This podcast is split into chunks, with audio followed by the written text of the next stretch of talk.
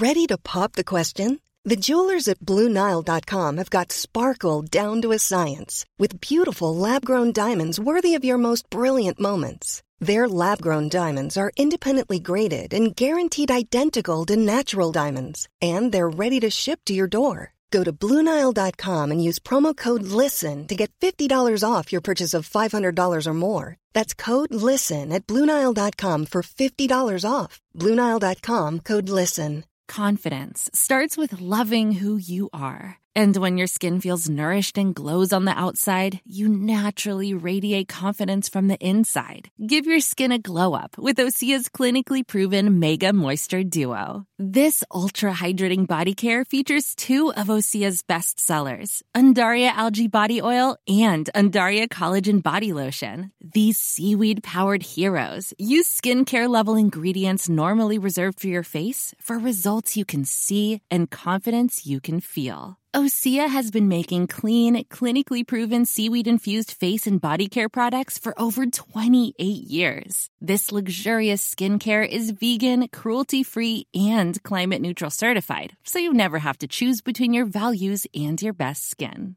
Glow from the inside out. Get 10% off your first order with code GLOW at OseaMalibu.com. That's O S E A Malibu.com code GLOW. You're listening to Cork Today on replay. Phone and text lines are currently closed. This is Cork Today. Cork Today with Patricia Messenger on C103. Cork's greatest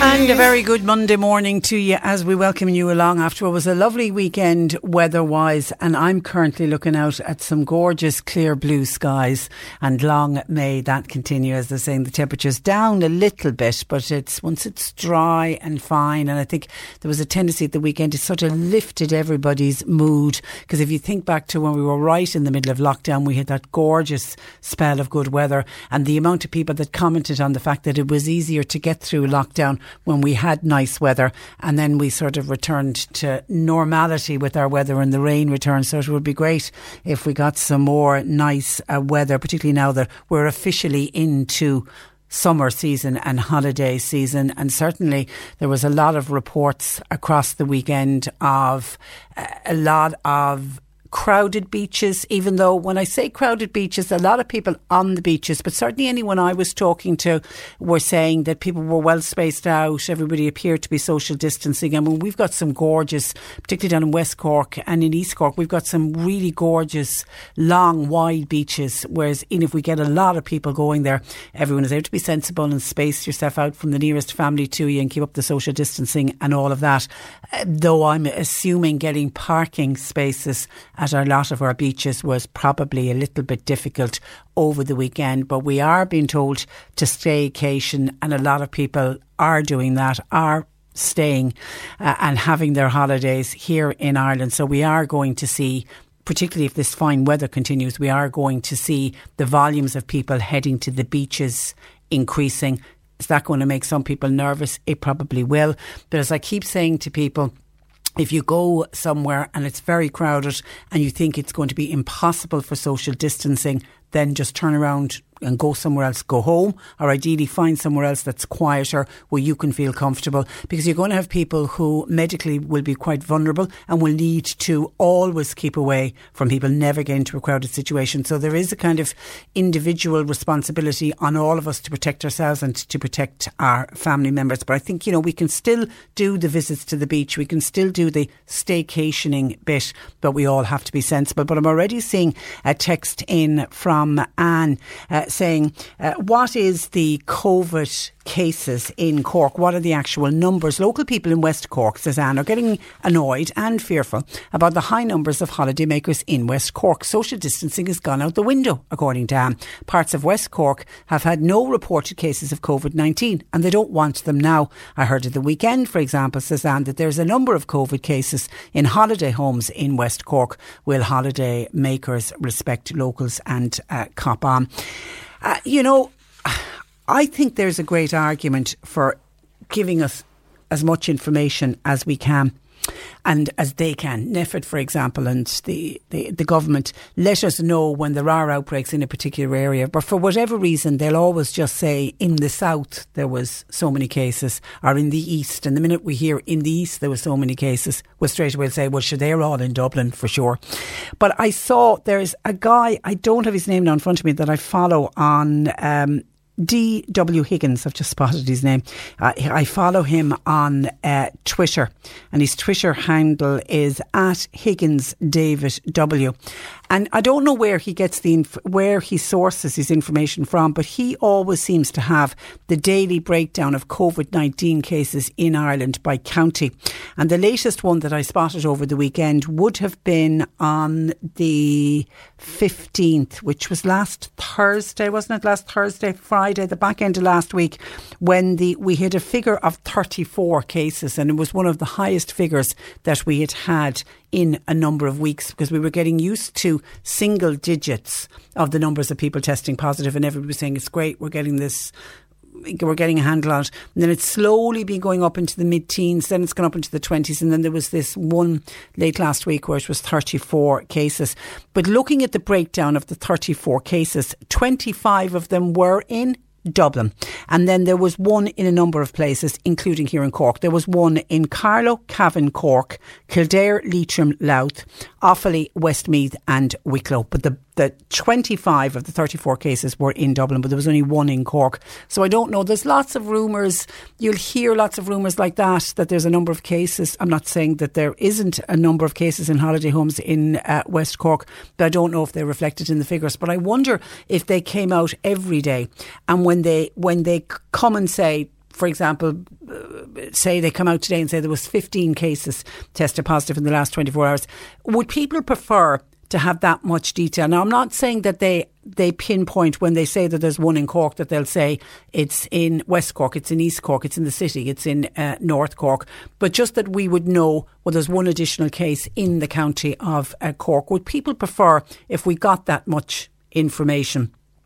Are, you, are they right to do it the way they're doing it, where they just announce on that particular day there's 34 cases, but they don't give the breakdown? I'd be interested in how people uh, feel about, about that. But there's a lot of rumours will do the rounds that there's COVID 19 in such and such uh, an area. But I think if people knew, for example, that a town in West Cork had a cluster of cases, is, th- is that the kind of information we need to know so that people then can say, well, it's for a 14 week period, to keep away from that area. But then will business people in that town say, well, that's unfair on us, nobody will come, you know, our businesses might, might as well close for the 14 uh, days.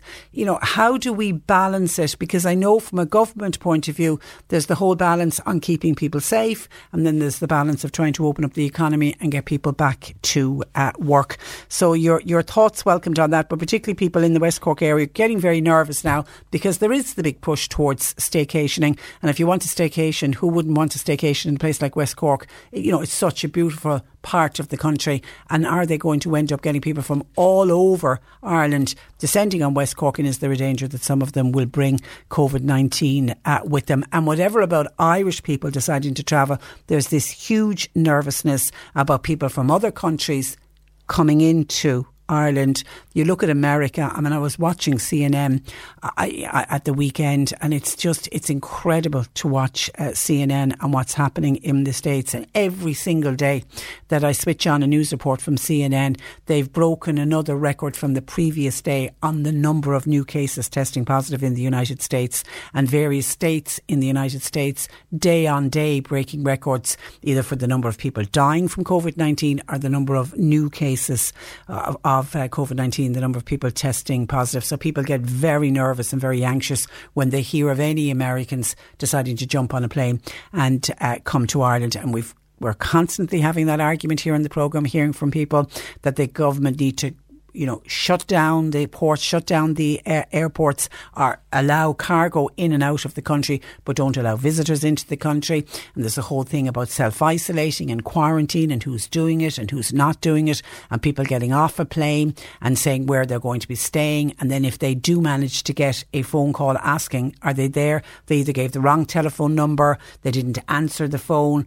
Um, and it's just people saying that that's not, it's a system that certainly doesn't seem to be working. And of course, today was to be the day that we would find out what European countries are going to be included on this famous green list that they're talking, that the government have been talking about for some weeks now. The green list is going to be the countries where you will not need to self isolate when you return back into this country if you decide to go on holidays to one of these countries. But it's also the the the number the people coming from the green list can come to Ireland and won't have to abide by any of the regulations to do with with self isolating. They will be allowed to you know come here on holidays and go off and, and have a two week break, whatever they decide to do. So today was the day that we were expecting to hear what countries were going to make the list. Now it has been uh, deferred for at least another uh, 24 hours, but. They're going to announce a green list, but at the same time, they're going to tell us that they're still warning against non essential foreign travel. The government now are being accused of causing confusion, that they're giving out mixed messages about COVID 19 and about the restrictions on international travel.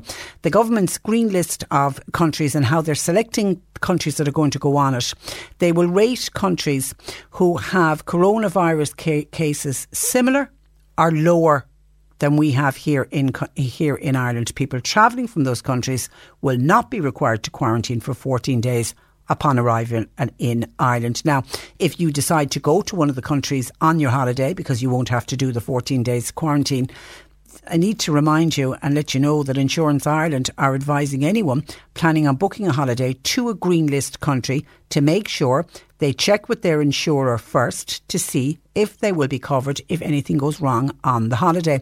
In Insurance Ireland are saying a green list country does not equate to a relaxation of the non essential travel policy. Government's advice still remains that only essential travel should be uh, undertaken. So, you know, I don't know. I certainly, personally, for me, I would not be comfortable travelling anywhere out of Ireland unless I had up to date travel insurance. And I feel a lot of people are probably feeling uh, the very same way. I mean, would you travel without um, uh, travel insurance? I know the Irish Travel Agents Association, who I do feel really, really sorry for, Pat Dawson, their chief executive, said that the list when it does get announced tomorrow will be meaningless as he reckons uh, people won't travel without valid travel insurance. Now the latest figures from the European Centre of Disease Prevention and Control in this country it shows that there are 11 countries across Europe that currently have lower rates of COVID-19 than we have here in this country at the moment. Now, our numbers are going up ever so slightly, but they are going up. At the moment, we are at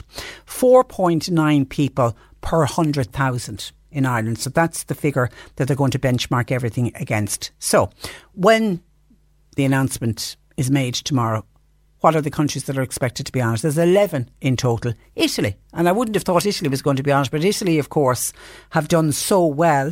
They had, I mean, God, when we think back at the start of this pandemic and we all looked at Italy and thought, would we ever be able to ever go on holidays to Italy again? But they have managed to get the pandemic, thankfully, under control. Now it's come at a huge, huge cost to the Italian people. So Italy is expected to be on the, on the list. So is Greece, Slovakia, Cyprus, Latvia, Lithuania, Norway, Estonia, Hungary, Finland and uh, Malta.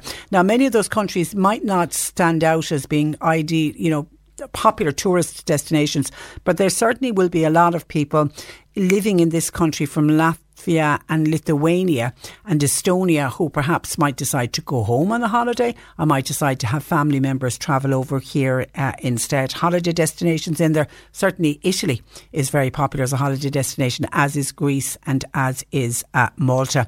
Now, should the green list include countries with slightly higher rates than us, you know, if they decide we're at 4.9, they might include countries that have five people per 100,000, say they might just go a little bit above where we are at the moment, then that would mean that Germany, the Netherlands, and Denmark would also make the list. Government sources last night say the decision on the green list still being finalised. It will literally go down to uh, the wire.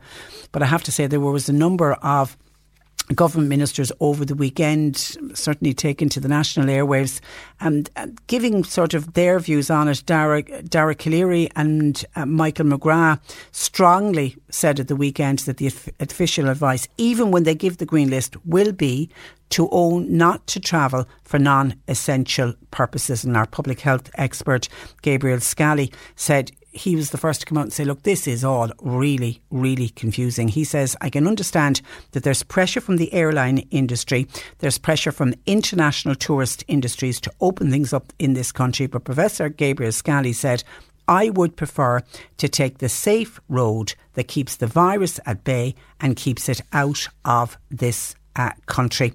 Uh, and I think I think a lot of people are going to agree with Professor Scally on on that because I know whenever we mention international travel, we get inundated with people saying, just close the airports. I mean, literally, people have gone that far as to say, and I know the argument you can't close the airports because we need to have cargo uh, and, and, essential services need to come in and out of the country. We are an island, we can't close ourselves off completely. But certainly, I think if you were to do a poll and ask people, should we close off the country to all tourists? I think you would get a resounding yes from the majority of people. And already, this, already I can see on WhatsApp people saying, "Why everyone was expecting the countries to be announced today? Why, why, why, why is there yet another delay?" Well, the reason it's been deferred for 24 hours is because our own Taoiseach, Micheál Martin, is out of the country and he's not expected to return from the EU summit in Brussels until this evening. He was due to come back yesterday, but of course we know that, that those discussions and negotiations are still going on. So he's expected back this evening. So that means they'll have a meeting tomorrow and then the decision will be made. And I know on Friday when we mentioned that Micheál Martin was going to Brussels for this EU summit, people were saying, will he have to self isolate? Will he have to isolate for two weeks when he comes home? Well, it seems Micheál Martin will not have to undergo any sort of quarantine upon arrival uh, to Dublin Airport because government ministers are exempt from the rule. He will be required, though, to take a COVID 19 test when arriving uh, back in Ireland on his uh, return. And I'm assuming he will willingly uh, do that test, but he will not need to uh, self quarantine. So there's still a lot of talk about international uh, travel and about people going on holidays. But I have to say, and I was thinking about this over the weekend because there was so much talk about who was going to make the green list, who wasn't going to make uh, the green list. And I know there will be a lot of people very disappointed that the United Kingdom isn't making the green list because we have you know, there's very few of us as families don't have loved ones living in the United Kingdom, and people are desperate to see loved ones. And this would be the time of the year that people would go visit their relatives in England, or people from England would come over here on their holidays. So I think a lot of people will be very disappointed that the United Kingdom not going to be certainly on the list tomorrow, and that list will change every two weeks. So whether later on in the summer people from the United Kingdom will be able to travel here, only time will tell. But certainly is going to make the list. Uh, tomorrow, tomorrow for sure.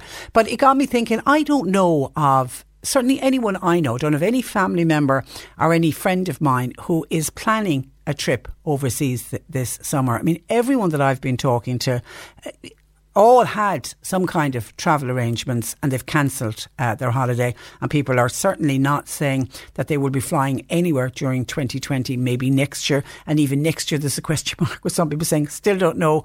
Uh, I mean, certainly I've sort of taken the decision uh, as a family. We're sort of saying until there's a vaccine, I don't think we will be looking at doing any international uh, travel. But that's just a personal thing uh, for us. But I'm just wondering, with all of this talk about this green list, you know, are people going to go away on holidays? Are there people listening? And I'd love to hear from you if you are. Or do you know of people who have said yes once the green list is announced tomorrow? And if Italy, Greece, or Malta, Malta is a lovely holiday destination. I went many, many years ago. One of my first foreign holidays was to Malta. I think that's why I've always had a soft spot uh, for it. So it is a lovely tourist destination. But will people seriously consider booking a holiday when this green list is announced uh, tomorrow? I'd uh, welcome your thoughts on that. 1850 333 103. And just talking of holidays that were planned, I was to go away at Easter which was in April, and obviously travel plans were cancelled because the flights were cancelled. And I got back end of last week on Friday, got an email from Aer Lingus to say I'm finally getting my refund. So it's taken about three months for a full. I opted for a full refund. They initially wanted me to book new dates, but I said no because I don't know when I'm going to be able to travel uh, again. And then they were pushing towards the voucher system, and I said no, I'll take the refund, uh, please. So I got the full refund along with the baggage and the taxes and everything else that uh, I paid for. But it has taken three months. So just to let people know, because I know there was others who were in the same situation as me, and I promised I'd let people know when the refund.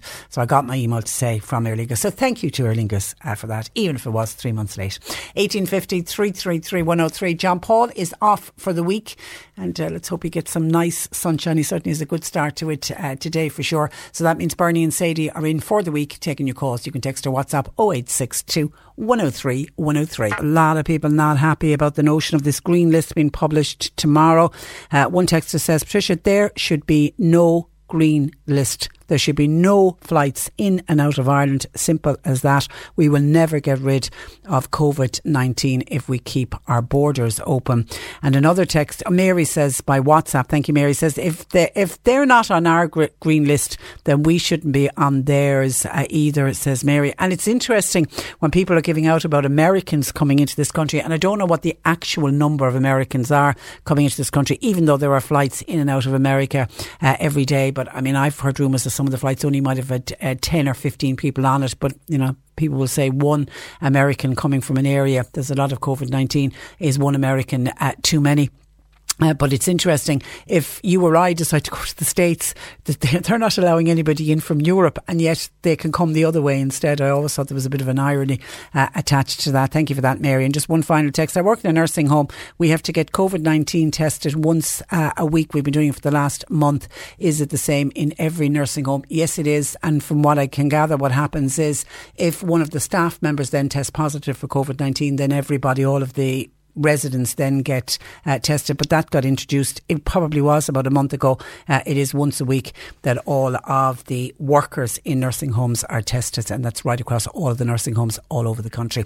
Cork today on C103. Call Patricia with your comment. 1850 333 103. Now, public health experts continue to tell us that if you have any symptoms of the coronavirus, then we must go forward for testing. Worryingly, a number of GPs are saying that people with symptoms are refusing refusing to get tested. One of those doctors is Dr. Nick Flynn of mycorkgp.ie, who joins me. Good morning to you, Nick. Good morning, Patricia. You're, you're welcome to the programme. Uh, why do you believe some people are reluctant to go forward for testing? Yeah, it's very interesting, Patricia, because if, if you were to think back, you know, just 12, 16 weeks ago, uh, when it was difficult to access a test, uh, people were really, you know, clambering down the door and to, to try and get tested if they had any symptoms.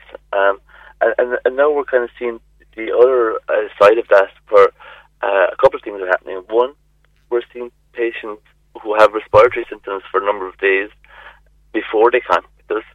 Uh, and clearly that that's the worry. Uh, so just to remind people again, if you have any new respiratory symptom, cough, fever, shortness of breath, uh, and now to include loss of uh, sense of taste or sense of smell, please contact your GP as soon as those symptoms uh, start, and, and your GP can assess you and, and, refer you for testing if needed.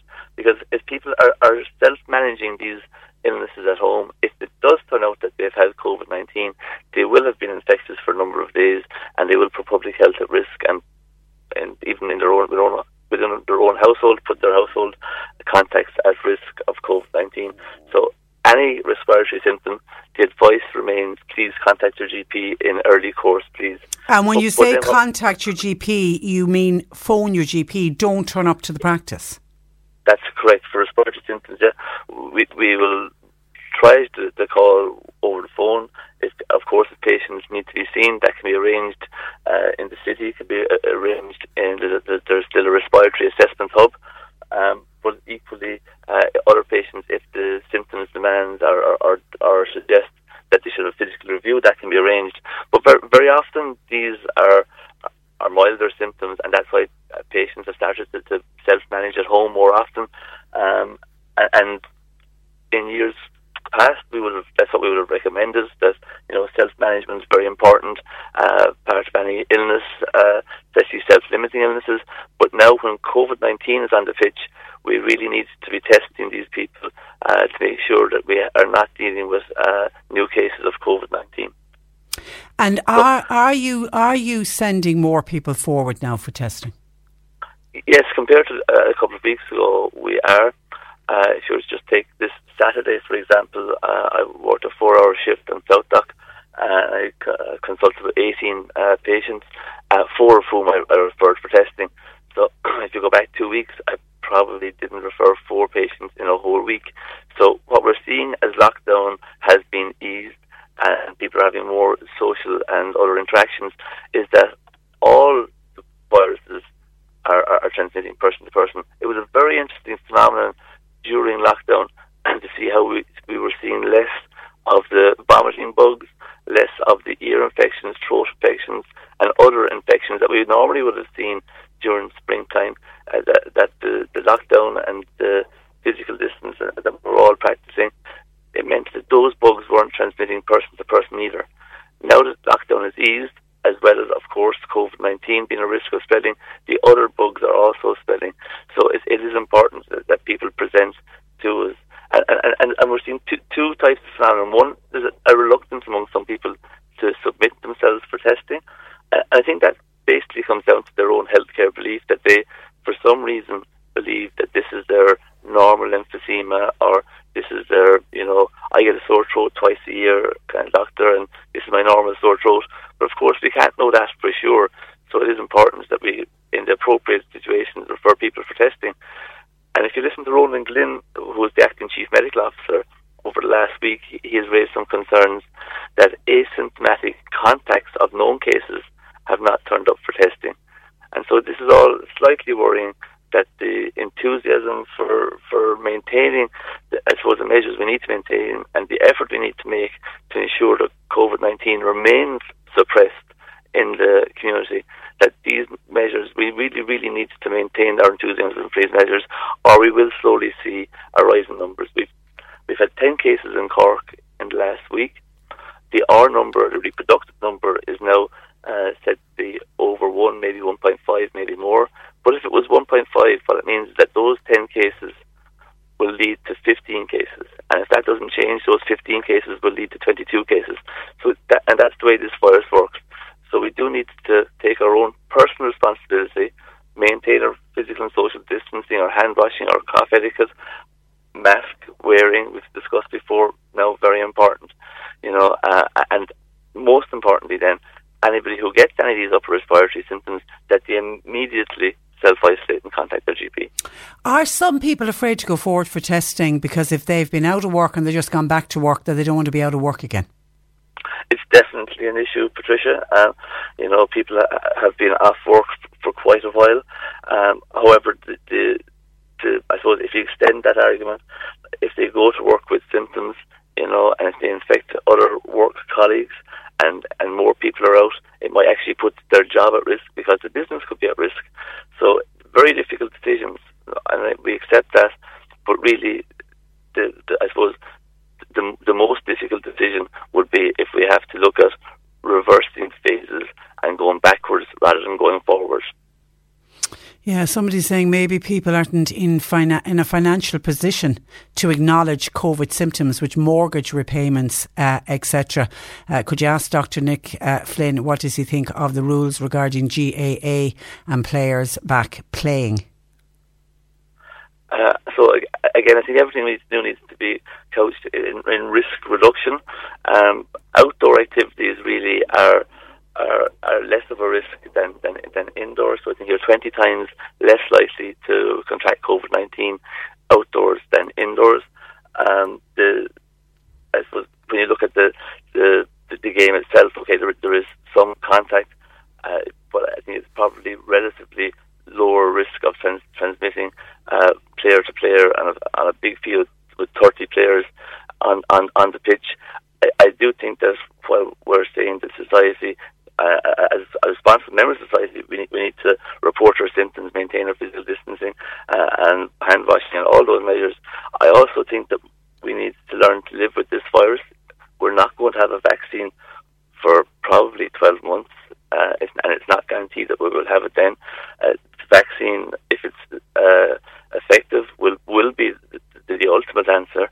Uh, but until then, we, we do need to find ways of society re-emerging from the lockdown safely. Um, we don't want large crowds of people. uh, watching GAA games, the crowds do need to be physically distanced, distance. But I do think as a society, we do need to decide that there's some things which are good for the mental health of society. Yeah, we have, know, we have to learn to live with it. them. Yeah, And and learn, to learning to live with it. I mean, are things like the mandatory wearing of masks in enclosed spaces that will make a difference. Yes, absolutely. And, and look, we, we've known that for quite a while, and it's, it's very intuitive. This virus spreads through respiratory droplets that, and aerosols that come from our nose and our mouth. So if you, if you cut that supply off at source by wearing a face covering, you're going to limit the spread of this disease. And then washing hands will be an additional measure. Physical distancing being maintained an additional measure. You know, so but, but but the mask wearing of masks absolutely has to become the norm. We have to get used to it. it. In our own practice, we've now all been wearing masks. I'd say for 12 weeks.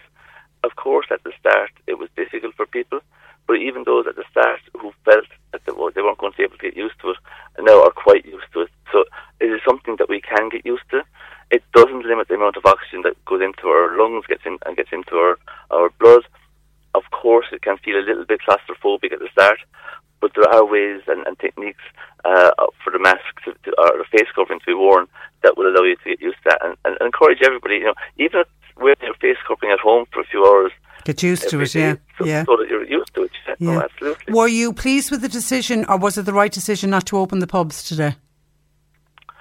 Um, yeah, so that's a very difficult one because we we we have, we have the COVID house parties uh, with alcohol bought in off licenses, and, and meanwhile we, we, we can't open the pubs. I, I think that on balance it probably was. It's, it's a very very difficult decision, very difficult for publicans. Uh, you know, I, I think when they were looking forward, I think the bank holiday weekend in August was a big was a big risk for for, for a public health point of view, um, and and so very difficult decision. But I think on balance that probably was the was the right decision. Which is better, ponders a listener, a mask or a visor? Or a mask t- eleven times out of ten. So a visor is designed to prevent uh, a splash injury or, or uh, from the uh, for the wearer. So basically, visors and goggles protect the wearer from splashes, principally to their eyes, but they don't do a whole lot for preventing the virus coming from the nose and the mouth.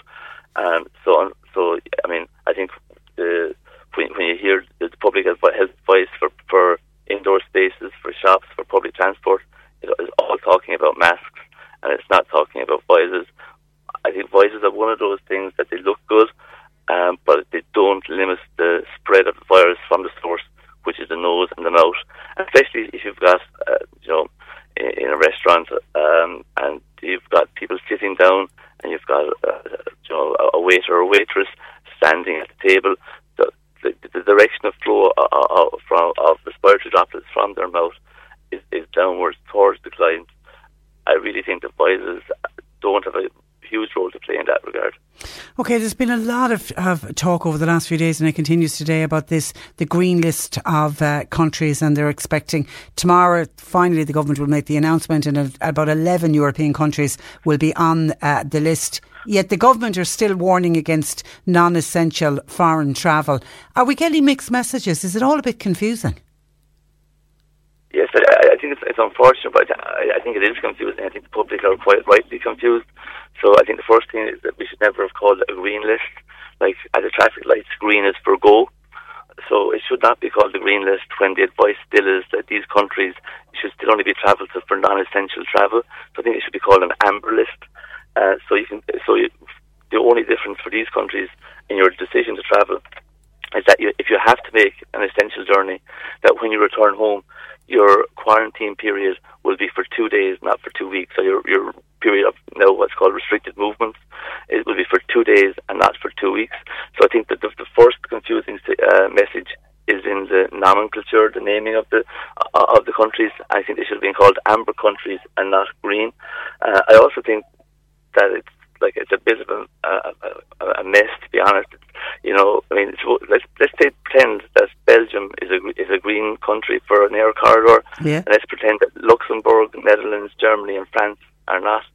So people are going to drive from France to Yeah, Belgium, yeah. Luxembourg to Belgium, and, and, and fly from Zaventem to Dublin, and so it doesn't make sense.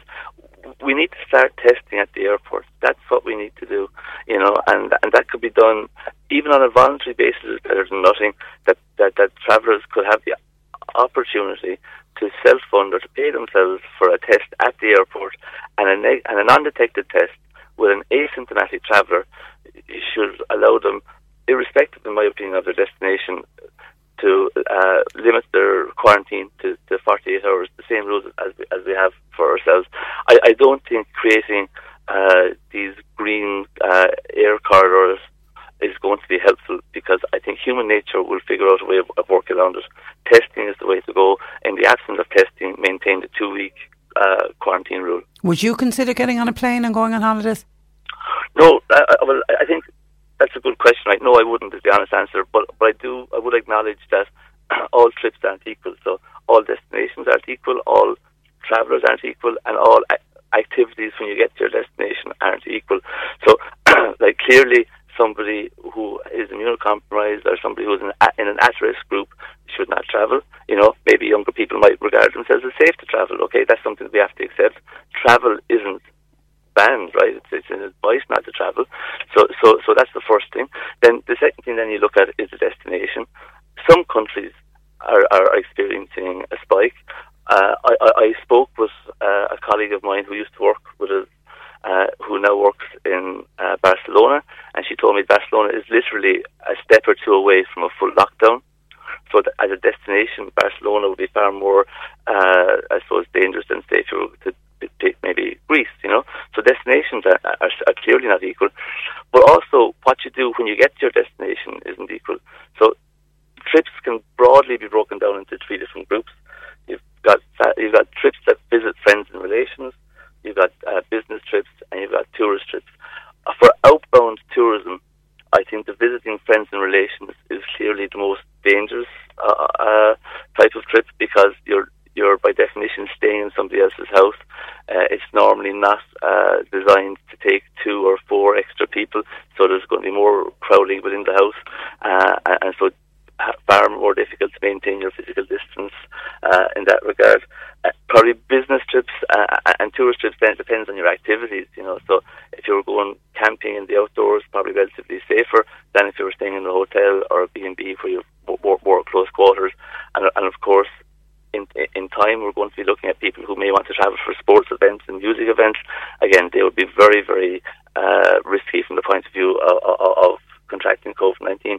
So until there is is a clear advice on, until there is, uh, I, suppose, an actual ban uh, on foreign travel, we have to accept that people will do it, and I think it's about enabling that to be done safely, because if we don't do that, if we don't give them advice on how to how to pick a safe trip, how to how, how to be safe when they're abroad, and giving them the option or the opportunity to be tested at the airports, I think that we're going to run into trouble. Okay, one final question from Linda in Douglas. Does Dr. Nick believe the schools will fully reopen in September?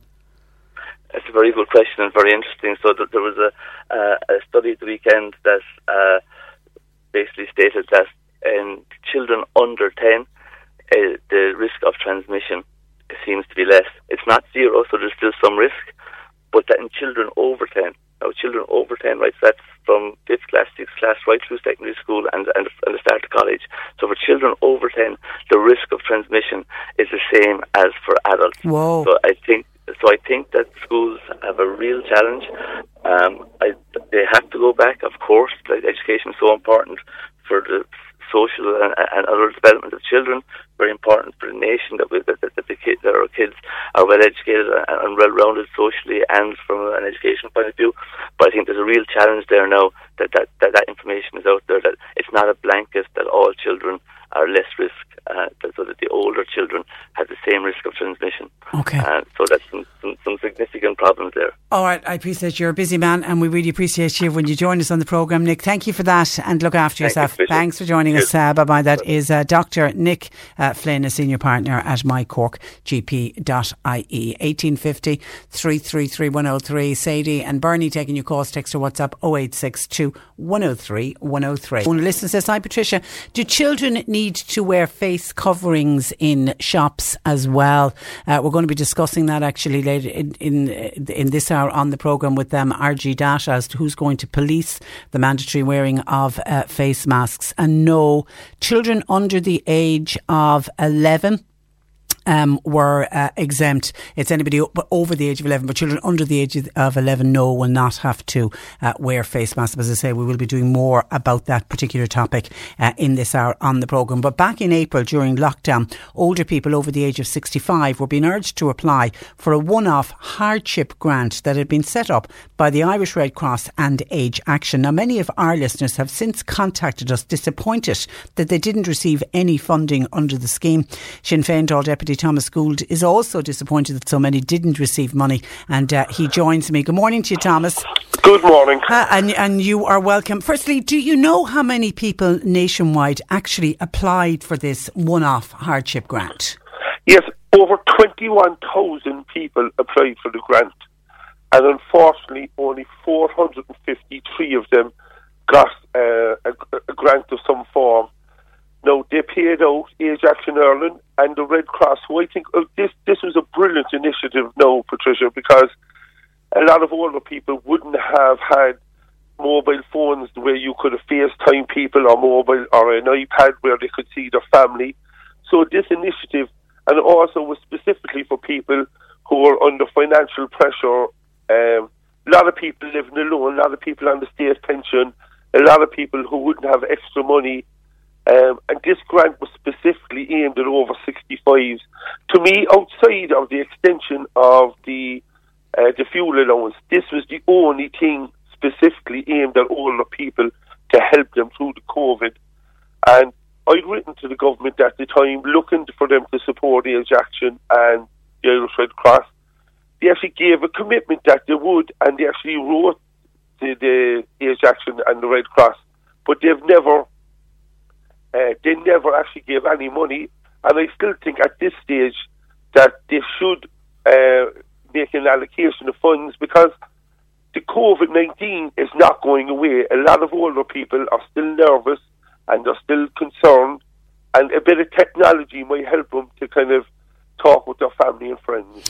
So only 453 people out of 21,000 because it got way oversubscribed very quickly, didn't it? Yes, well, you see, I suppose a lot of family and friends would have applied for for older people, and the deadline date was supposed to be the end of August, but they actually closed it after a week. Such was the uptake of people interested in this grant, because I, I think, uh, like even my own father, he would have had one of these old flip up phones. Yeah, you know, a lot of a lot of over sixty fives would have kind of they wouldn't have modern technology. They'd have mobiles, but a lot of them would be kind of the old-fashioned, kind of more practical ones, where where this grant was aimed, especially for people who were isolated, who aren't living close to family and friends. This was this was going to be a great initiative, you know.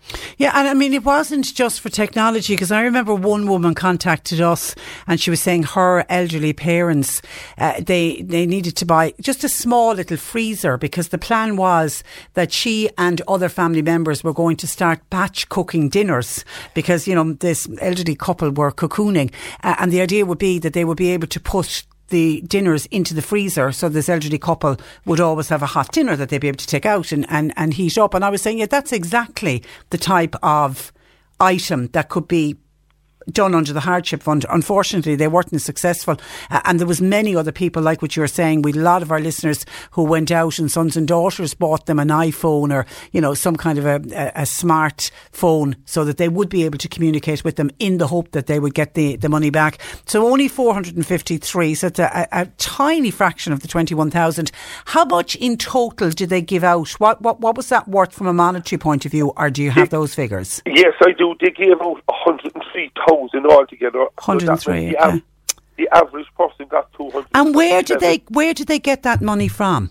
That was actually donations from different organisations to them, uh, to the Red Cross and to Age Action, like the likes of uh, I think Pfizer, uh, PayPal, Deloitte, Tesco's, uh, healthcare companies, and like there's a lot of people like Age Action would be seen and the Red Cross as really reputable charities who do great work. So you would have big organisations who would do, donate to them. But the thing here, Patricia, like was a couple of million euros would have made a huge difference to over 65s, and it would have, like the point you made about the the freezer. Mm. I spoke to another two people who wanted to get proper fridges because they had really old fridges. They couldn't store much food in them. Yeah. And you see, a lot of people were only shopping once a week or yeah, once a fortnight. yeah. The, well, these we we. I mean, because I remember doing interviews about this, encouraging people. We we got so many people to apply, and we were encouraging them to apply. And it was the people who were cocooning. These were the people who were locked into their homes. They weren't even going out for walks. That's right. That's right. And some people, like I know the Meals and Wheels have done great work right across the city and county, but some people were spending extra money on food because they weren't because they weren't going to the shop as often. They weren't getting, they weren't cooking as normal, and they were buying ready meals. They were buying. They were buying different types of food that they would normally get because they were, they were saying they didn't want to be going to the shops, so they were stockpiling and uh, because of that, then people, and especially when the payments then went every two weeks, a lot of people found it really hard to manage them. When, when you're on the state pension, like things are so tight trying to pay all the bills. Like a lot of people were running up, like even things like um, Sky though or Netflix or things like that for people who like for who who are cocooning to give them something to do while they were at home. Mm. And even talking to people now, I know now people have got to go for walks, which is great, but a lot of people are, spending less time out and about now than they did before the pandemic. And I'm still very concerned, especially for those living alone, especially for those isolated, that we need to do something to work with all the people to make sure, because there's going to be a huge issue with mental health and isolation when we come out of this. And I think that's what we need to be working on right now. Yeah, it's interesting that you mentioned the payments for all. The majority of social welfare went to, to weekly. Only a couple of weeks ago, we had somebody wondering when is it going back to a weekly payment because not everybody's happy about getting paid every fortnight. And the last time we checked in with the department, they couldn't give us a date. Do you know if there's any plans to revert back to weekly payments? Unfortunately, at the moment, I don't, and I can't see that happening on the short term because the, the big concern is doesn't worry. The, the, the big concern is about is there going to be a second wave? Okay. So I think I think what's going to happen is the the government are going to say, listen, we'll just see how things pan out over the summer, and in relation to talk of a second wave, what I'm saying to people is common sense is the way to go. Just wash your hands, wear your mask, and use your common sense. Like I was on the train last week from Dublin where you see there was one guy who refused to wear a mask. I actually had extra masks in my uh, in my bag. I was coming home from the Dáil, and I, I gave them to the the, the the the guy working on the train. I said, listen, if anyone if he short the mask, oh, you've extra masks that haven't been opened or touched. They were in individual packets, and uh, he offered them to this chap, and he would. I think there was two hundred 208 people on the train that day. Was day. he the guy who got taken off in Thurles? Yes. Yeah, yeah, we There, did there was, I about think that, there was 208 people on the train that day, and 207 when we were masks. Yeah, yeah, and and people. Uh, people are getting used to it, and people, and we're all going to have to get used to it now because it's going to be mandatory inside in, in supermarkets. And you can already see and notice at the weekend there is a steady increase. People are now starting to wear the masks, but mask wearing is going to be with us for quite some time. Yes, and I think people need to get their head around that. Yeah. And especially for, like, the thing, Patricia, is you see older people are leading the way. Like, through this whole pandemic, uh, they, they've, took the self isolation, they, they took the cocooning, they're wearing masks. And the one thing that we could have done to help them, and we can still do to help them, and I'll actually be raising this in the Dáil again this week. Hopefully, the the minister will take time to listen to me. And like, I think that Age Action Ireland, the Red Cross, are brilliant groups that need to be supported. And mm-hmm. I know a lot of your listeners, especially those in more rural areas, this was specifically to help them and the over 65s. And I think like people are really disappointed that the one thing that was there for them that the, the government didn't support it. Yeah. Oh, listen, the amount of texts and calls we got in when people realised the fund was gone and that they hadn't been successful, people were, were, were really upset and just bitterly disappointed. Okay, listen, Thomas, we leave it there. Thank you for that. and uh, thanks for joining us. Uh, bye bye. That is uh, Sinn Féin Dáil Deputy uh, Thomas Gould. Just to wrap up that story, because we had done so much on that, that hardship fund for the Red Cross and Age Action, and it wasn't the fault, and I think nobody would have been blaming the Irish Red Cross or Age Action. They had a very, very limited amount of money. 103,000 euro was the total of what they had, which was fundraised uh, money, and money was donated uh, to them. They could never have predicted that over 21,000 people were going to apply, but just 453. I don't know what the breakdown uh, for us here in Cork, how many people in, in, Cork. We assume some people from Cork did manage uh, to get some of the funding, but it was a tiny fraction. Uh, the majority of those that applied for that hardship fund were left uh, disappointed. By the way, and I mentioned this at the top of the hour when I started uh, the program. It was I was so saddened at the weekend to see that we've lost another one of our Survital Check uh, heroes, and this was when I heard yesterday of the death of Ruth Morrissey, who battled uh, cervical cancer, and her husband Paul, uh, speaking about his um, his 39 year old uh, wife and mother mother of one little nine year old little girl, passed away yesterday uh, morning Her husband Paul and uh, other family members were by her side. She died in the care of uh, staff at Milford Hospice. Uh, he issued a statement through his solicitor, Cian O'Carroll, and uh, he was uh, critical of the broken promise of the Taoiseach, who said no other woman impacted by the cervical check scandal would have to go to court. And of course, that didn't happen uh, for poor Ruth. He said, despite the magnitude of the harm caused to her by avoidable errors, he said his wife was used as a legal test case through the final years and months of, of her lives. I think the last time we saw her was coming out of the four courts was, was just last year, was just in uh, 2019. So she uh, sadly passed away uh, yesterday.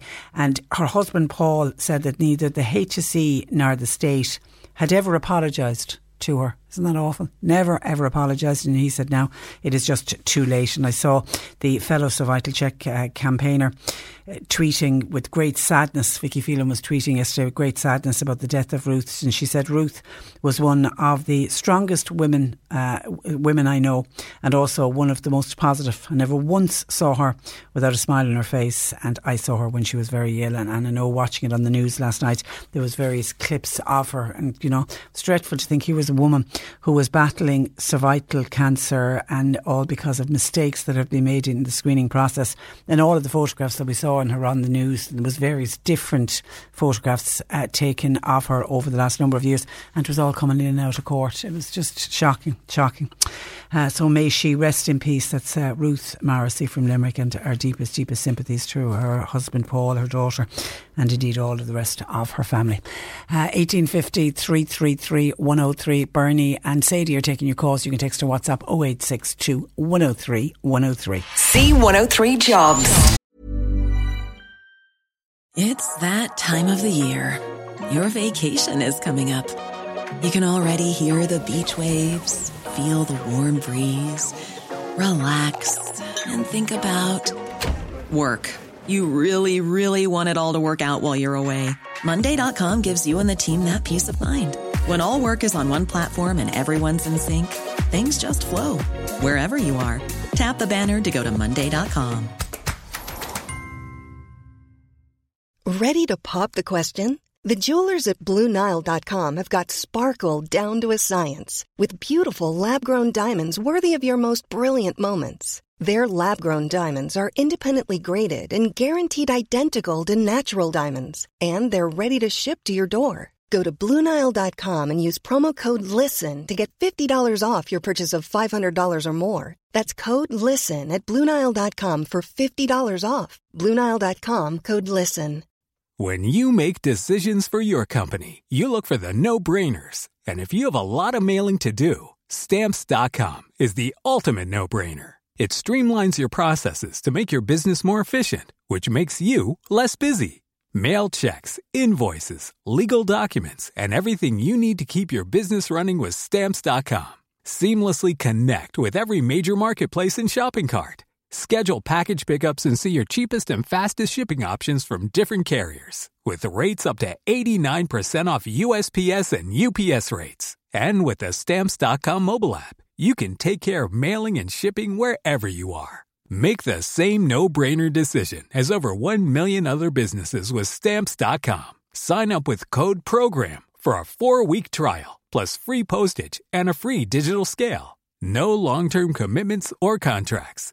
That's Stamps.com. Code PROGRAM. Childminder wanted to look after children in the children's own home. Now, it is in the Kanturk area. Previous experience and references desirable. An after school practitioner and relief staff are wanted for Ballygiblin in Mitchelstown, while an apprenticed toolmaker is required for Charleville. Students with a good Leaving Cert standard in engineering, technical graphics, and maths should apply and ground workers and skilled labourers are required for a busy construction company that's in the North Cork area. You'll find all the details and more job opportunities by going online now. Just go to c103.ie forward slash jobs for more. This is C103. You're listening to Cork Today on replay. Phone and text lines are currently closed. Cork today on C103. Call Patricia with your comment. 1850 333 103. Okay, some of your calls and comments coming in. Billy and Skibbereen was on. He wants to go to the Junior A football match on Sunday night. He wants to know where can he get a ticket? Does he have to go online for a ticket? If so, what website are tickets on sale for the Junior A football match next Sunday. Does anybody know are tickets available for that match? If so, how does our Billy in Skibbereen source one of those uh, tickets, please? If you can let us know, 1850 333 103, or if you want to text us 0862 103 103. Just staying on the whole subject of the GAA and matches starting to play, uh, and training is back up and running. When I was speaking with Dr. Nick Flynn, I mentioned about the GAA because somebody had texted in a question wondering should the GAA and should context sport be back up on and uh, running. And Dr. Nick says, look, we need to learn to live with this virus. We need to emerge out of uh, those who've been cocooning, and people need to start getting back to some kind of normality. But we have to do it with great, great. Um, sense of doing it right and keeping ourselves uh, safe. Well, a listener says uh, we're we're emerging to risk our lives when some things really are not necessary, like football according to this uh, texter. Somebody's not happy about the idea of contact sport back up and running. It is crazy. As for pubs, governments shouldn't open the floodgates just because irresponsible people are having house parties. We'll have it on the double then. Why? Because young people have a tendency to pre drink before they go to the pub. So by opening the pubs, this listener reckons it wouldn't in any way stop the number of house uh, parties that are going on. Uh, just stay on that on pubs. Micah says, Patricia, the government um, were right but they had a tough call to make by not allowing bars. Bars should have opened, pubs should have been opened. Today was the day that they should they should have been opened. Michael reckons it was a tough decision, but it was the right uh, decision by not allowing the bars to open. Oh, sorry, Michael doesn't agree by not allowing the bars uh, to open.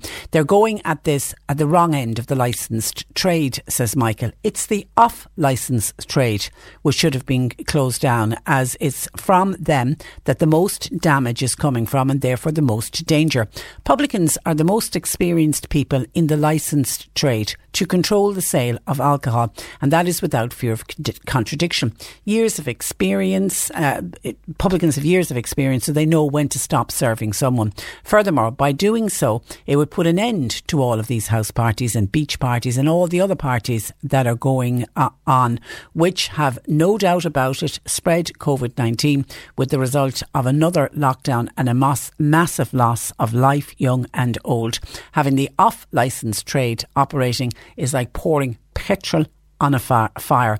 Now is the time to put the blanket on that fire. Thanking you, says uh, Michael. And last week, when we discovered that the pubs weren't going to reopen, and it has there was a mixed reaction, I have to say, to it. We had people who thought it was the right decision, that were not ready yet to have crowded pubs opening. We had others, particularly people in the trade themselves, who were so disappointed that they're not going to get their businesses back up and uh, running. But that whole argument of off license and the amount of drink that's sold and the amount of cheap drink that's sold, not necessarily from an off license, but cheap drink that's available in supermarkets and convenience stores, for example. People were saying that that's what's wrong and that's what's uh, allowing young people to buy up all of all of this uh, drink. But then young people are young people and they're going to socialise and they're going to me- meet up regardless. I mean, there is the theory that if you have the pubs open, like Michael's theory, I think is is is a good one to make. That it's more publicans are experienced and you can control the amount of drink that young people are having, or can you control it?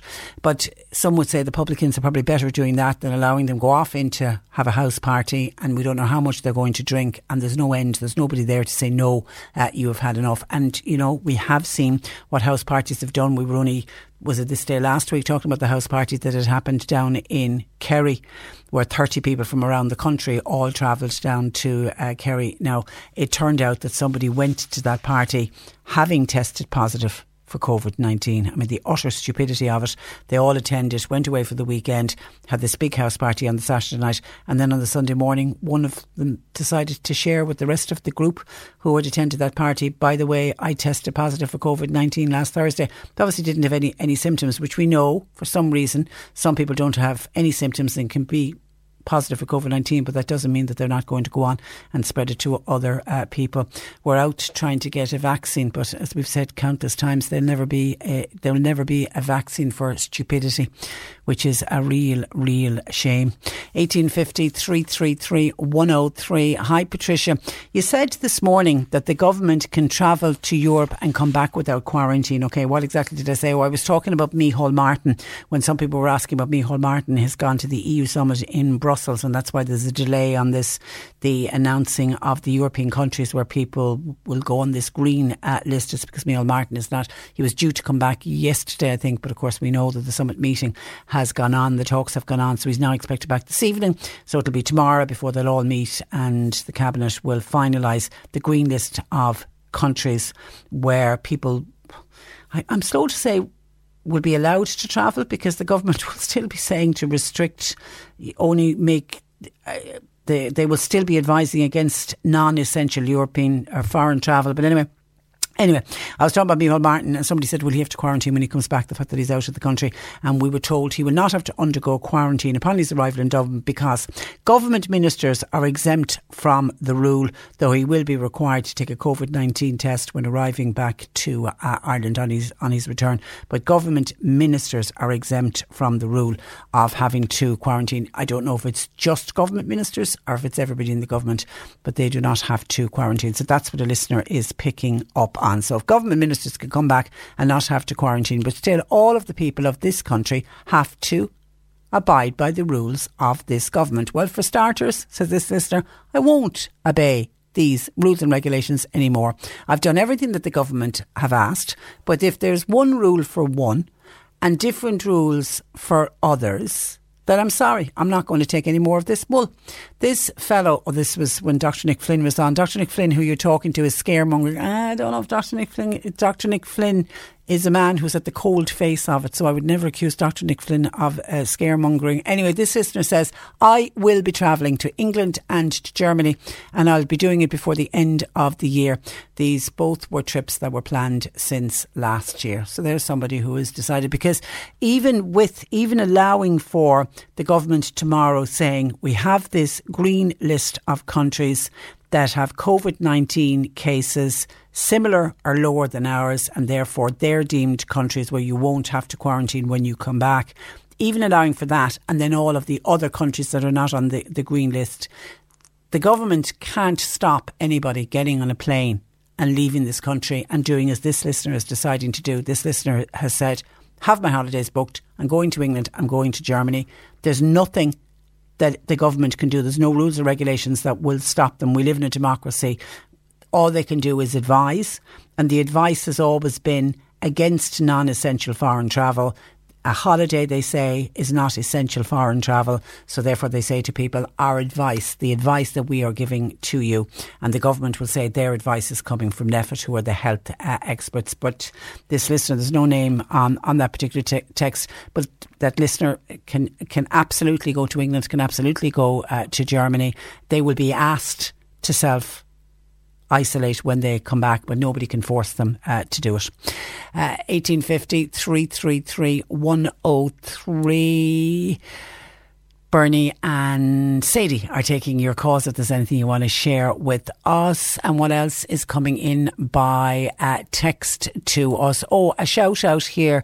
This is thank you to Margaret Fitzgerald on behalf of Band Bandon Tidy Towns got onto us earlier to say Bandon Tidy Towns are working in the GAA Kilbrittain Road area tomorrow, Tuesday, and they'll be out and about from 7pm. They're appealing to people living in the area who might like to come out and give them a little bit of a hand uh, to tidy up the area. Please, help would be would be greatly appreciated. So, anybody in Bandon in the GAA Kilbrittain Road area, would you like to go out and do a little bit of a tidy up? This it's great to see the Tidy Towns groups are still working. There is busy busy as ever, and I've spotted them out. They do. You can still do the cleanups while social distancing uh, as well. So well done. If anybody wants to help out, that is the Bandon Tidy Towns group. And can I also say a big thank you to John Fuller Thank you for his text to say, Hi Patricia, just a quick update on the drive in bingo that was held in Kanturk yesterday. The day was a great success. The weather was beautiful. Players started arriving at 1 pm. It was a 2.30 start. They were full of excitement as it was the first major outing for many of them. We're equally delighted to have seen so many familiar, smiling faces. It wasn't all about winning. Everybody simply enjoyed themselves and we're looking forward to another bingo in uh, August. Kind. That's John Fuller. Thank you for that, uh, John. And that was the bingo, the drive-in bingo that was held in Kanturk Mart grounds. Are we going to see more drive-in bingos? I wonder because they they do seem to be proving hugely, hugely successful. So no doubt John will let us know when the next drive-in bingo at Kanturk Marts. It's expected to be sometime in August. He will uh, let us know the date and we'll be able to share it uh, with everybody else. Thank you for that, uh, John. And then a listener. This is on hairdressing. Says, "Hi Patricia, I'm wondering anybody else feeling the same as me. I was delighted to get to the hairdressers last Friday and I wore my mask as was requested. But can anybody tell me why the hairdressers themselves are not wearing masks? They only had the plastic face visor on. They were placed at a slant over their faces. So all it does, I felt, is direct their droplets from their breath down over the person sitting on the chair under them for up to an hour. The customer is wearing a mask, and of course, you wear a mask to protect the hairdresser. But I felt the customer is very much at risk from catching the virus from an a, from an asymptomatic hairdresser. The hairdressers should be wearing a mask. End of says this um, texter. Uh, now, again, I think this is this is an individual one because the hairdresser, my hairdresser, when I went, wasn't wearing a visor, was wearing a mask, and I have spotted other hairdressers that I've you know walking past and I've seen other hairdressers wearing masks. So I suppose it's an individual one. All of the hairdressers are following guidelines, and I suppose some of the guidelines are obviously saying that they can wear visors instead. But can I say there are a lot of hairdressers who are wearing a mouth covering. It's obviously indiv- some individual hairdressers, for whatever reason, don't want to wear the masks. But I thought, and I don't know if that listener was listening to my chat with Dr. Nick Flynn in the last hour, because somebody asked him that direct question about face visors versus masks. And he said 11 out of 10 times a face mask way more uh, effective than a visor. And he went on to explain because if you look at in any of the surgeries, or in any of the hospitals, you know, particularly when we've seen people with the full PPE gear who are working inside in the COVID wards, they will have a face mask and they'll have a visor on over the face mask. The visor, therefore, to protect their eyes. So, obviously, from that point of view, the science behind it says that a visor will not replace a face mask. So whether if you're feeling that uncomfortable, which obviously this listener is, I would suggest that you would say it to your hairdresser when you go the next time that you would prefer that the hairdresser is wearing a face covering. Now it could be that the hairdresser, I don't know, I don't know how many hairdressers are in the practice, and was everybody wearing visors? Was anybody wearing a mouth covering, a face mask?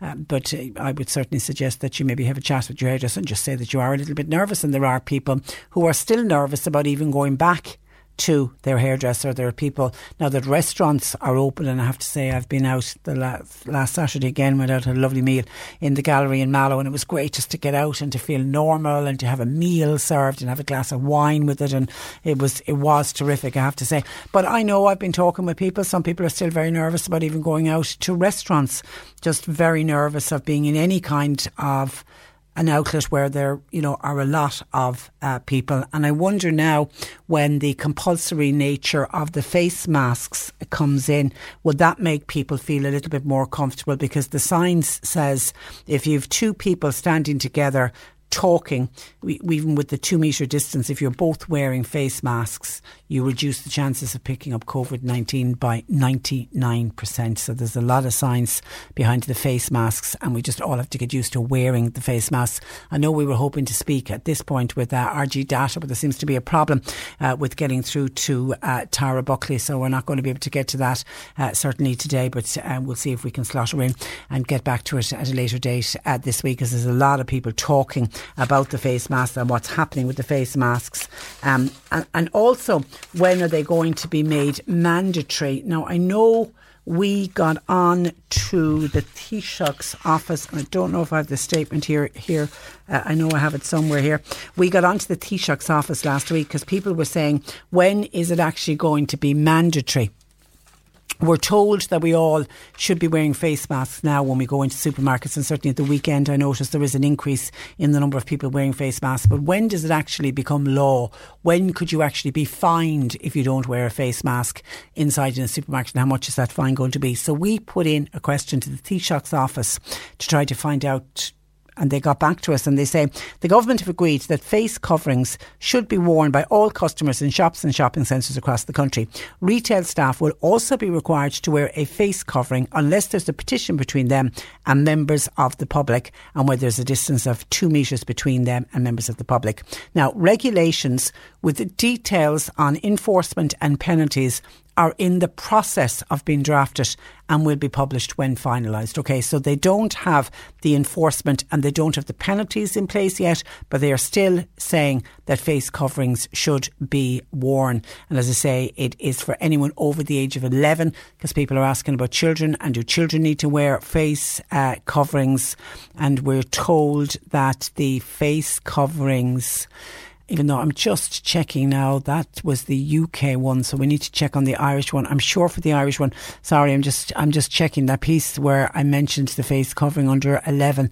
That's in the UK. Let's see if we can find out for sure about the face coverings for children here in uh, Ireland is it going to be compulsory or not? Because certainly in the United Kingdom, where you can now be fined, I think it's up to £100 on the spot fine if you're not wearing a face covering when out in a supermarket. And I know in the UK, it's uh, for children aged over 11. So we'll get verification on children in this country with the wearing of uh, face masks. But as of now, penalties uh, are not in yet, but the government are working on it. And when it is published, we will bring it to you. 1850 333 103. C103. Text or WhatsApp Patricia with your comment. 086 103 103. Now, a group called Considerate Cakes has gained momentum on social media. They provide free birthday cakes for people who are currently in a situation where they cannot buy a cake or don't have facilities to bake one. The group is now reaching out to Cork bakers to get involved. And to tell us more,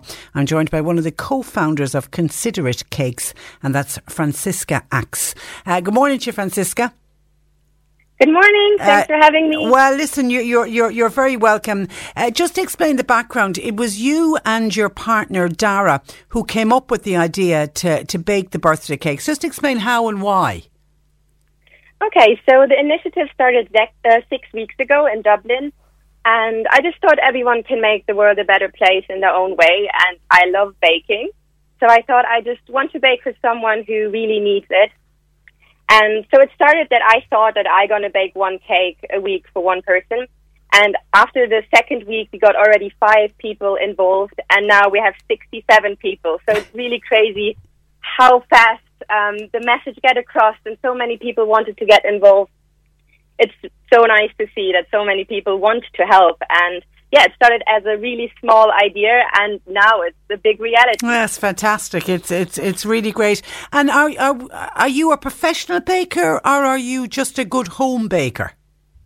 Yeah, I'm not professional at all. I just really love baking, and I always bake for my family and friends, and they always loved it. But um, no, I'm not professional. I just love. I would love to help for someone, and um, yeah, we have a lot of professional bakers in the group as well but mostly it's just hobby bakers That's and just great. people like you and me. Yeah, It's fa- it's and and Cork bakers have responded to the call, I believe, so far.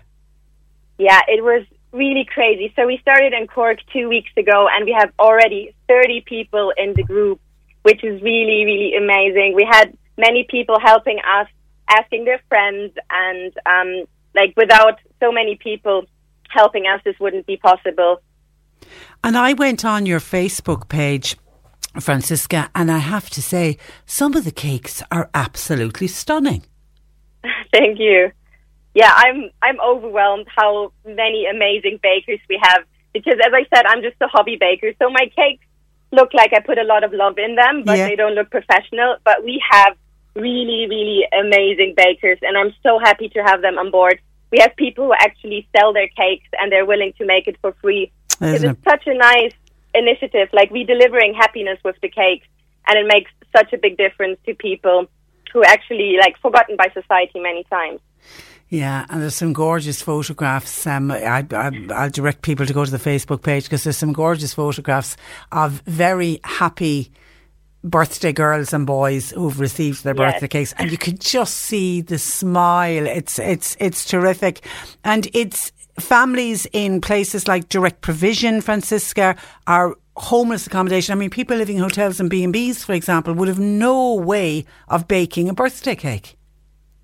Exactly. And it's really also for people who are just in a bad situation right now. Like COVID had brought so many people to like a really difficult situation. So we don't want to exclude anyone who cannot afford or can bake a cake for themselves because we believe everyone deserves a birthday cake on their birthday make it special. That's what a lovely thing. Everyone deserves a birthday cake, and you and, and you you are you are so uh, so right. So just explain how it works. Uh, uh, uh, uh, what happens when a family would contact you?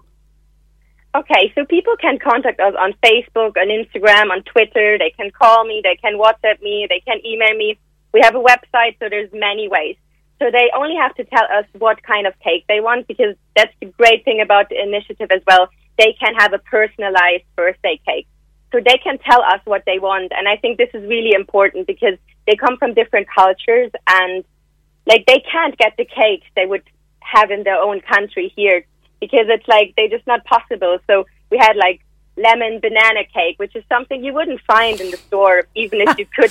I'd like, never it. even So- heard of that combination, but it actually sounds quite good. and I barely found a recipe for that. So it was a really big challenge for me as well. But it was so nice because we gave him back a memory which he had at home, and he told me like he ate this all the time at home, and like he was really craving for it. So that's really special. So that's the first question, like what kind of cake they want. Then the second one, if it's a child, I want to know the age. Because for children, we try to make it even more special. We want to make the cake look like their favorite movie character or something else. Um, we had like car cakes already. We have mermaid cakes. We have all kind of cakes for kids. So that's really nice as well. Um, also, we need to know if they have any allergies. That's really important for us, of course, and where they live. And um, yeah, that's basically it. So it's it's a really easy process. They just tell me this information, and then I'm looking for a baker. So you And try and match, yeah, you try and match up a local baker then closest to where that person lives, for example, is it? Uh, so we have a WhatsApp group, and uh, I put every birthday in, and then the first one who says they want to do the cake, Ah. they can do the cake. Ah, and then do they deliver as well? Yes, so I think it's really important that the people who bake the cake and put lots of effort in it, that they also get the reaction because Yeah. the reaction is really the nicest thing. So we had amazing reaction, and then you really see that you make a difference, even if it's just for one day. Um, it really does make a difference, and it's nice if you see it because you made the cake, and it's a gift you give for, um, to them. So I, I recommend everyone to do it um, themselves. We have drivers though as well. So, like uh, for instance, I don't have a car, so I have a driver who helps me there. And um, yeah, it's really nice. We have so many people involved in this thing. We had supply donators, birthday gift uh, donators, and the bakers, the drivers. It's a really big initiative now, although it's really new. It's just six weeks old, and now we're already in four cities. It's brilliant. Really great. It's it's it's really brilliant, and and you're giving such a great memory to that person, and particularly for if it's a child, what a wonderful memory Yeah. that child will have of whatever birthday it is, the day that somebody came with this with this beautiful cake. I mean, it's it's terrific. Do you remember your own birthday cakes as a child, Francisca? Was it was it something that was always a must when you were growing up? Yes, so I love sweet things. That's also why I love baking. And my grandma would do like, oh, amazing cakes. I don't think I can ever be as good as her, but it was always special for me. And like this is the whole celebration, you know, like you can share it with your friends. You can sit there, you can talk while you're eating the cake. So it's not only the cake itself, it's also everything what comes with the cake. And um, I see that the people are taking pictures of the cakes with them, and then they have it as their WhatsApp picture, which I think is really cute because it just shows how much happiness it brought in her life. And you're still looking for bakers who would like to get involved. So currently in Cork, we have enough bakers. Oh, great. It's incredible because so many people got involved. We're looking um, for people in Limerick and Galway because this is quite something new. Um, but like we really need people to help us to spread the word and to raise awareness because for us it's really difficult because we can't get into the direct provision centres obviously and we can't go into the homeless shelters. So if just people are a little bit more uh, attentive and they look for people who actually might like to um, avail of this, it would be nice if they contact us to make someone happy. Yeah, and, and I know we've got a number of our listeners who do fantastic voluntary work at homeless shelters, and a number of them work in the local direct provision centres across uh, Cork. So uh, hopefully they'll pick up on this and they'll just give the mention to, you know, if somebody has a birthday coming up, that they they can that you can get involved. It's it's terrific. And uh, Francisca, I can see hear by your accent you're you're not uh, a native to No. Dublin. Where, where are you originally from? Uh, from Germany. I'm German Hungarian. I came to Dublin 10 months ago. So you haven't been home in a while, have you? Well, I'm actually in Germany now because I haven't been there for so long. So um, I visited my parents. I'm visiting my parents now. So it's really nice to be home. Okay, and uh, how are how are Germany? Germany are doing reasonably well with COVID nineteen. They're very similar to here, isn't it? Yes, so we're actually doing really well. Um, everything opened like a lot earlier than in Ireland. So um, stores have been open for more than a month now. And yeah, like the German government did a really good job. Um, everybody, like, we have to wear the mask, which I think is um, quite interesting that there's no mask um, rule that we have to wear them in um, Ireland. Well, it's coming in yeah. in shops, but it isn't. It isn't mandatory out, out on the street. Will you self isolate when you come home for two weeks? Yeah, definitely. Yeah. I'm working from home, so it's not a problem at all. Okay. And um, so two weeks, I definitely going to stay at home. And I have amazing bakers who can still deliver cakes. So do all, do all the problem either. baking. Listen, uh, well, um, uh, listen. Thank you for that, and it's considerate cakes. Uh, if people want to check that out on Facebook and on Insta, um, and but it's brilliant, and I'd advise anybody to go just take a look at the cakes because they are uh, stunning. It's a, a wonderful, wonderful initiative, uh, Francisca. Well done to you and Dara for coming up with it, and thanks for joining us on the program. Uh, thank you so much for having us. Bye bye, bye bye. Good morning to you. 1850 333 103. Lines open. And still getting in uh, texts about face masks and face coverings with people saying, is it mandatory from today that if you're going shopping that you must wear a face mask? And lots of people still asking about uh, children. Well, the government, uh, when, when Micheál Martin made this announcement last week, was it last week? Was it before last week? Wasn't it, wasn't it uh, last Wednesday? Yeah, when they announced that they were moving into uh, phase four.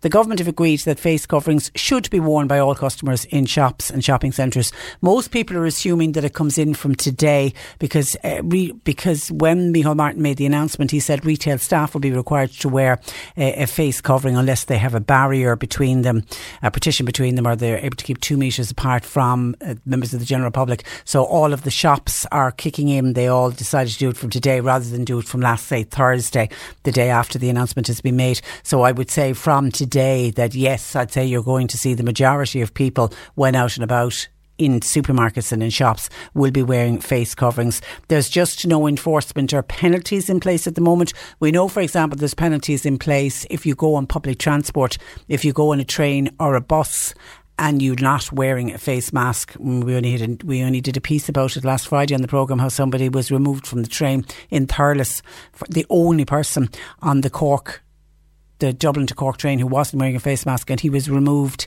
in uh, Thurles and you can be fined. And the fines are quite severe.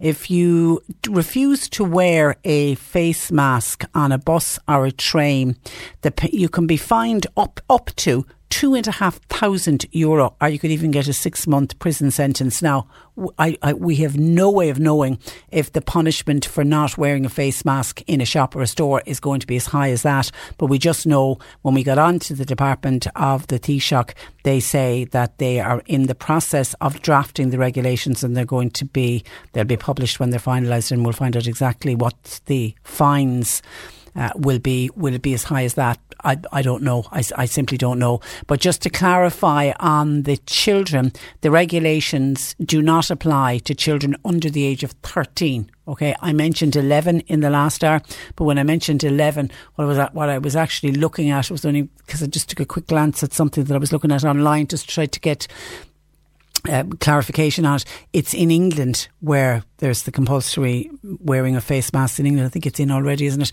For over in the UK, it's uh, children 11 and under are, are, exempt. But in Ireland, they've pushed it to 13. So, okay. So if you're out and about with children or you're bringing children in, into supermarkets, and we are starting to see more families going into supermarkets, there's still a lot of the supermarkets are only allowing children at certain times of the day when they have sort of like family friendly shopping uh, hours. But if you're bringing children with you, up to the age of 13, they won't have to wear a face mask, but over the age of 13. So any of the teenagers who are going into any supermarkets or shops will be legally obliged to wear a face mask. So is it in from today? I would say, I would say yes. I would say yes. I certainly at the weekend, anywhere I went, popped the face mask on. I mean, the one thing about it is, is just to have one in your bag with you um, at all times. And somebody has sent me in very stylish looking, um, with a variety of colours from Claire. I have no more detail than that, except somebody has sent in. These are uh, face masks that are being made at home. And of course, we, are saying that to people. You don't have to go out and buy it because when we discussed face masks last week, we had people saying, what about old age pensioners who might not be able to afford a, a, mask? You don't have to spend a lot of money on masks. You can go and buy the disposable ones if you want.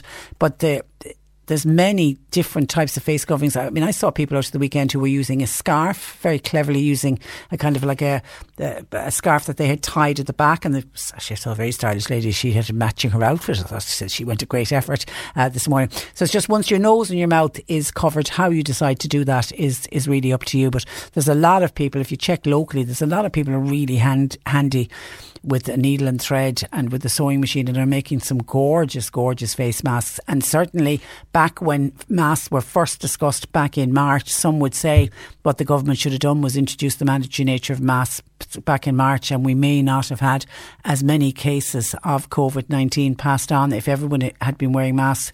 But there was a huge problem. We're trying to get enough masks. We know the problem that they the government had with PPE gear for the hospitals and with huge, you know, big planes were being sent to China loaded up with PPE uh, gear. And there was a danger that if everybody started rushing out buying masks, that there mightn't be enough masks for those that were working in the front line in the COVID wards and we needed it for the frontline uh, staff. But since then, people have got, there's been some fantastic entrepreneurs out there who are making masks and selling masks. And there's, you know, I think if you go into any shop now, I've seen so many masks on sale, both the disposable ones, chemist shops in particular. I think every single chemist shop that you go to have different types of masks on sale. They have the disposable uh, ones, uh, but obviously from a practical point of view and a financial, well, not a practical point of view, but from a financial point of view, it's much more cost effective if you buy a mask that you can reuse, but you need to make sure you wash the masks, obviously. And then it's the putting on and taking off of the masks and not to touch your face. You've just, you do need to be really, really careful with the masks because there's a danger that you'll end up spreading the virus yourself if you're not putting on the mask and taking it off properly. But certainly the washable ones, ones that you can make yourself, um, and but as I say, you can use a headscarf uh, uh, uh, as well. Somebody else is asking us, and I know I've put this, I've bounced this out to Bernie to see if she can get any update on it.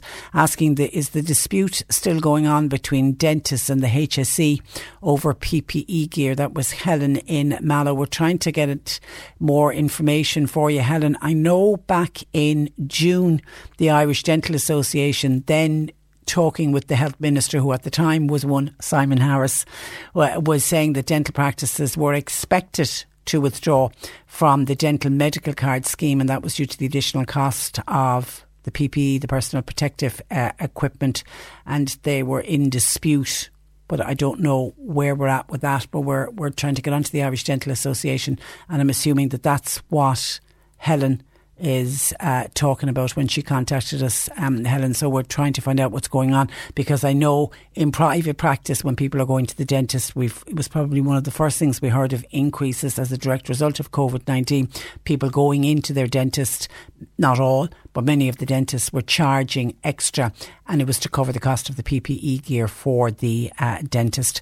But listen, we'll we'll see what we get back from the Irish Dental Association as to what's going on with medical card uh, people.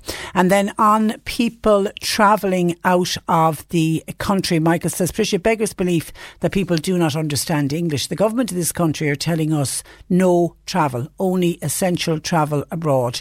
Essential travel, that's not holidays. And furthermore, insurance companies will not cover you if you get sick, or if they do, you're going to, it'll come at a price. I would also question the validity of the EU medical medical card. This is the European Health Insurance card, you know, the, e, the E111, as uh, we used to call them. Um, Michael questions the validity of those, particularly, especially if you're not adhering to your own country's rules and uh, regulations. Well, on private health in, insurance, your own travel insurance, people who do decide to travel outside of Ireland have been warned that they will invalidate their travel insurance, even if the country they visit is on the so called green list of safe countries, which will be published by the government tomorrow. Uh, travel insurance exclusions denying will deny cover to people who travel to to country to the official guidance and the guidance still coming from this country, even with the green list tomorrow, unless they change. Let's wait and see what the government, when they announce the green list, will they change and say, you can go to those countries for non essential travel, but at the moment it's only essential travel abroad. And the European health insurance cards that Michael has raised there in his uh, text, that's the one where you will be able to access medical care in most public hospitals in Europe, but the traveller will have to bear the costs of private treatment or, if God forbid, you became very unwell and needed to be repatriated. Your E111 card will not cover the cost of repatriating you. Um, that could run into tens of thousands of uh, euro. And of course, also the European Health Insurance doesn't cover you for like lost bags, crim- criminal damage, if your flight gets cancelled, anything else that your normal travel insurance uh, would cover you for. So, so it is something that you really do need to keep in mind if you go and decide that you do want uh, to uh, travel. And Tim is questioning the pubs that have reopened. These are the restaurants that have been reopened and gastropubs that have reopened and pubs that serve food. Tim reckons that pubs with food licences should have been allowed to serve food only with only one bottle of wine per table per booking. Tim says, I think the precautions have come in too late. We're getting closer to winter. We will have the flu and chest infection season, and that will be in addition to COVID 19. And well, I think all of the health experts are saying before we get into flu season, it's one of the reasons that we need to try to almost get COVID 19 down to zero before we head into uh, flu season. And of course, flu season is just around the corner, and there will be the big push for everybody to get their flu vaccine. Uh, more important, I think, this year than ever before. 1850 333 103. Sadie and Bernie, you're taking your calls. Text or WhatsApp 0862 103 103. The C103 Cork Diary. With Cork County Council. Supporting businesses, supporting communities, serving Cork. Visit corkcoco.ie. Kiskeam Parish, they're holding their collection for Cork Penny Dinners. It's going to be next Sunday, the 26th of July, in the local community centre. They're looking for non perishable goods home baking and cash would be much appreciated. And the Plant and Garden Fair takes place next weekend, Saturday and Sunday, 11am to 4pm on both days. The event is normally well attended, and this year it's one of the first relatively sizable events taking place in the Cork region since the easing of uh, restrictions. And something we're going to find out a lot more about tomorrow on the programme is Scruffy's Pet Shop in Dunmanway. They're looking for volunteers to pose with their pets for their 2021 Naked Calendar. All proceeds from the calendar will be split 11 ways to each charity or club represented by each month. And you can contact Scruffy's Pet Shop in Dunmanway uh, on 085 875 But as I say, we'll carry more and have more about that particular calendar tomorrow on the programme. Cork today on C103. Call Patricia with your comment. 1850 333 103. Now, a couple of weeks ago, we put a call out to somebody who had donated a jewellery box to the NCBI charity shop in Macroom. They were trying to find whoever donated the box because there was an item discovered in the box that they believe the donor was unaware was in the box. Uh, at the time, we spoke with uh, Mary Crowley, the store manager at the NCBI charity shop in Macroom. And I'm delighted to say Mary is uh, back with us uh, on the programme. Sorry, it's Mary Cowley. Uh, good morning. Good afternoon to you, Mary. Hi. Hi. Uh, listen, great to have you back on the programme. Okay, you you ju- just to remind listeners who perhaps didn't hear you first time round, it was a wooden jewellery box with kind of glass on the side, wasn't it? That's correct, yeah. And it had like a little carousel bit on the inside where people would hang chains, like three bars on the side. You know, you could put rings and earrings and stuff. And it was in the ring compartment that when I was cleaning that out, it something had fallen down behind into the you know the, the blind part of the box, if you like. Yeah. Yeah. And, you, well, And so, so- wh- so when you took the box, you realised that this was left in error.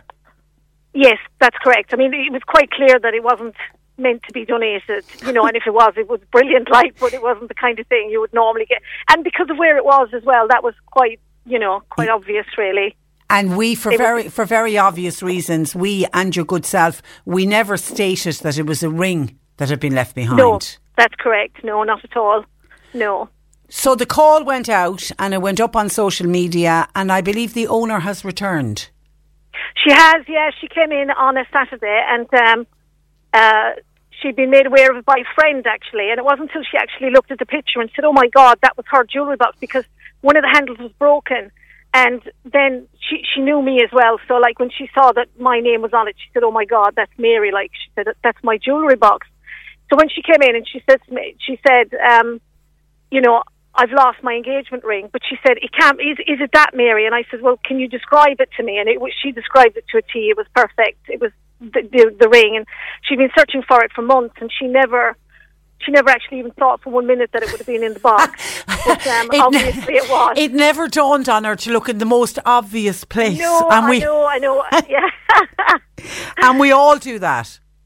I know, and the funny thing was, like, I said to her, like, I'll phone the radio and let them know that we found it. I said, Are you happy for me to say your name? She says, No. Hmm. She says, Don't tell them who I am. She said, Because he'll never let me live it down. That's her husband, clearly. So, So she, was like, Absolutely not.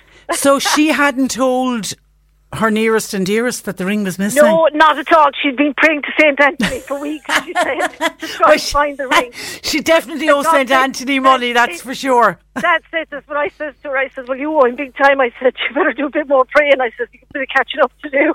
So So, she- yeah, so she was chuffed to bits. She really was. Yeah, Ah, it's really brilliant. pleased. It's it's really Yeah. brilliant. And the, the jewellery box has since been sold on to somebody, hasn't it? It has, and yes, it's got a new home. And the lady, I, actually, the lady came back to me again and said, "You know, did we want to? You know, did we need the box yeah. as well, just to prove that it was belonging to the lady?" And I said, "No, I'm quite happy that we knew who." You know, we knew about the box. You know, because as I say, it had a broken handle on it, so we kind of.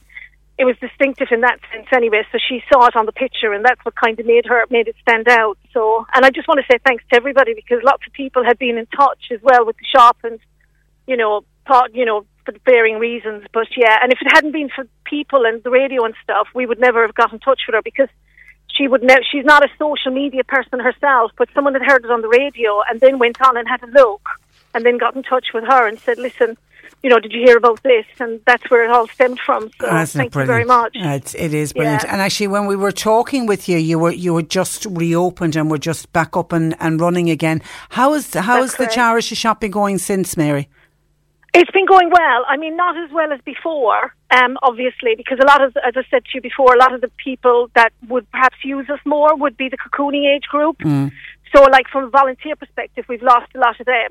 Um, at the moment, it's only a temporary thing. Hopefully, they'll be back. But yeah, the shop is going well, and but you know, I, I think like anything, it's it's just a little bit slower and more careful. And obviously, today now with the masking and stuff, you know, it's another different change. And I think people are just a little bit scared. I Yeah. think you know we're all a bit scared, and you know we just don't know what what's normal anymore. I think you know, but um, but it's going fine, you know, and we're we're really happy, and we're still getting loads of donations and everything. So people are still clearing out.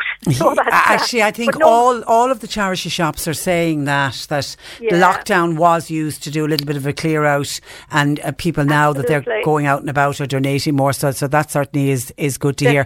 But but you know, I I think you're right. I think there is still a a nervousness out there because Yes. this virus Yeah, hasn't gone away. No, and and it is like people are just a little bit nervous about it. They just don't know. They don't know what we we well, we don't know what we don't know, do we? That's the that's the saying, isn't it? And Hmm. it's the fear of the unknown and how to manage it and stuff like that. But hopefully, we'll just um, Okay, take and care and, and you make sure. and like all other retail shops, everybody coming into your store from today has to wear a mask, and your Absolutely, yeah. and your staff have to wear masks. Will that cause problems? They do. Un- well, not really, because they don't have to wear a mask if they're behind the screen. Yeah. And so we do have a screen up on that area, and we only have one shop, one member in the shop at a time. But anyone who's like, say, if I was, you know, going through the shop or anything, I'd have my mask on as well and stuff. Yeah. But no, it hasn't caused any problems for anybody at Great. all. Actually, Great. nobody's been difficult or anything like that. And of course, So, you're- you're- which is which is great. Your charity shop is is the National Council for the, the Blind, and for for anyone if you if when people when people are out and about, if you if you spot somebody who's visually impaired and people with guide dogs, uh, guide dogs are not trained in social distancing, and somebody who's visually Not impaired doesn't realise when they're say at a traffic Yeah. lights that they're standing beside someone. So the rest of the public has to be very aware of that. That's correct. Yeah, absolutely. Yeah, Okay. definitely. Listen, Mary, it's it's a happy, good news story. So I'm I'm delighted Absolutely. that. Our our mysterious, generous lady who was donating to a great charity, Yes. but she, she, she has the she has the engagement ring back, and she doesn't have to tell hubby that it was Yeah, ever missing. Absolutely, marital harmony has continued. All right. And St Anthony- Thank you so much for your help. No problem, and St Anthony's done well out of it as well. Listen, He thanks for that. actually, He's very well. Okay. You Take look care. after Bye-bye. yourself. Bye bye, bye bye. Lovely lady, that is Mary Cowley, who is the store manager with the NCBI charity shop in Macroom. And I don't know if the lady who lost her ring and then donated it by mistake to charity, if she's even aware, if she's listening to us or, or, or not. But I'm glad that you've got your ring back. And you know, Mary made a really good good point when, like, that really went viral on social media because I know we hit it up on our social media uh, platforms and lots of people were sharing it from our page as well. And we'd actually picked it up from the NCBI charity, uh, their, their own Facebook page was, was how we it came to our attention. Uh, but Mary is right. Not everyone uses social media. I think because most of us use it, we we seem to think, oh, sure, once it goes up on social media, it goes viral. Sure, everybody knows about it, and that's not the case. And there's actually a little dog that we spoke about last week on the program, and we had it up on our social media platforms as well. And it is a little cocker spaniel who had been found in Mallow. Well, it was an operation was put in place, and this little stole what we now believe is a stolen cocker spaniel was found with another little cocker spaniel, I think, as well. But the other dog had a microchip. And therefore, the other dog was returned to its rightful owner. But this little dog, this little cocker spaniel, doesn't have a microchip. And they, the Gardaí in Mallow, there's somebody in the Garda station in Mallow is actually taking the dog home and is, is looking after the dog. And they're going to huge lengths to try and get this dog back to its rightful owner. They believe that the dog was possibly stolen, stolen somewhere in Leinster. but they just don't know where. And I'm assuming that the other dog that was found was stolen somewhere in Leinster. So they're thinking that the two dogs may have been stolen in the same area, certainly not from the same uh, household. So I saw on the Daily Mail today they've put up a picture of the little spaniel under the headline Sad image of stolen spaniel goes viral as owners are sought because it has gone viral. I have seen this picture shared on so many Facebook posts and I saw it on Twitter and I saw it on Instagram. And then when I saw the picture in the paper today, it just got me thinking, well, what if that's somebody who isn't on Facebook, isn't on Twitter, isn't on TikTok, just doesn't do social media? Somebody has lost a dog somewhere, and it does look like a much loved dog. It's a very nervous little dog, and it's just desperate to get home to its rightful owner. So I was glad to see it on the Daily Mail today, and maybe other newspapers will pick up on it uh, as well because it would be great if we could get this dog returned to its owner. And we here, certainly on this programme, we've been doing so many interviews about stolen dogs. And certainly during lockdown, it seems to have gotten even worse because the price of dogs went up during lockdown and there wasn't enough, breeders didn't have enough pups to meet the demand for people who were stuck at home and suddenly decided now is a good time to take on a dog, to get a little puppy, and you know, because we're going to be around, we're going to be able to train it, and we'll be here for that early time that you need to be around when you're settling a dog, settling a puppy into your house. So I suppose a lot of people thought that that was a good time to do it, but because of that, then you had very unscrupulous dealers who are just really making huge profits out of the misery of some of their dogs, particularly when when you look at puppy farms. But dogs then started getting stolen to owner. I mean, remember last week we spoke with that lady from County Wexford, Patricia, who had her dog uh, stolen, and they cut the microchip out of the dog's neck, but the pups were gone. I mean, it's just just dreadful, absolutely dreadful. Uh, what is going going on? So people need to be so careful when they decide to buy a dog from a well known site. You just need to be so so careful. But that little cocker spaniel, as I say, there's a Garda in based at Mallow Garda station who's taken the dog home and is, is looking after it. But I know everybody at Mallow Garda station would really like to see this dog returned to her rightful owner. Mallow Garda station can be contacted 022 31450 022 31450. As I say, they think it was possibly stolen from the Leinster area, but it could have been stolen from, from anywhere uh, across the city or county or anywhere across the country. So if anybody knows of a little spaniel that has gone uh, missing, it could be the one we're talking about that's in Mallow at the moment. 1850 uh, 333 103 on the wearing of masks. Patricia, I was sitting in my car yesterday in a local town. Two buses pulled through in opposite directions. Everybody on the bus was wearing a mask except for one person, the one person being the drivers, says uh, Pat. We've discussed this before, Pat, on the programme. The driver does not have to wear the mask.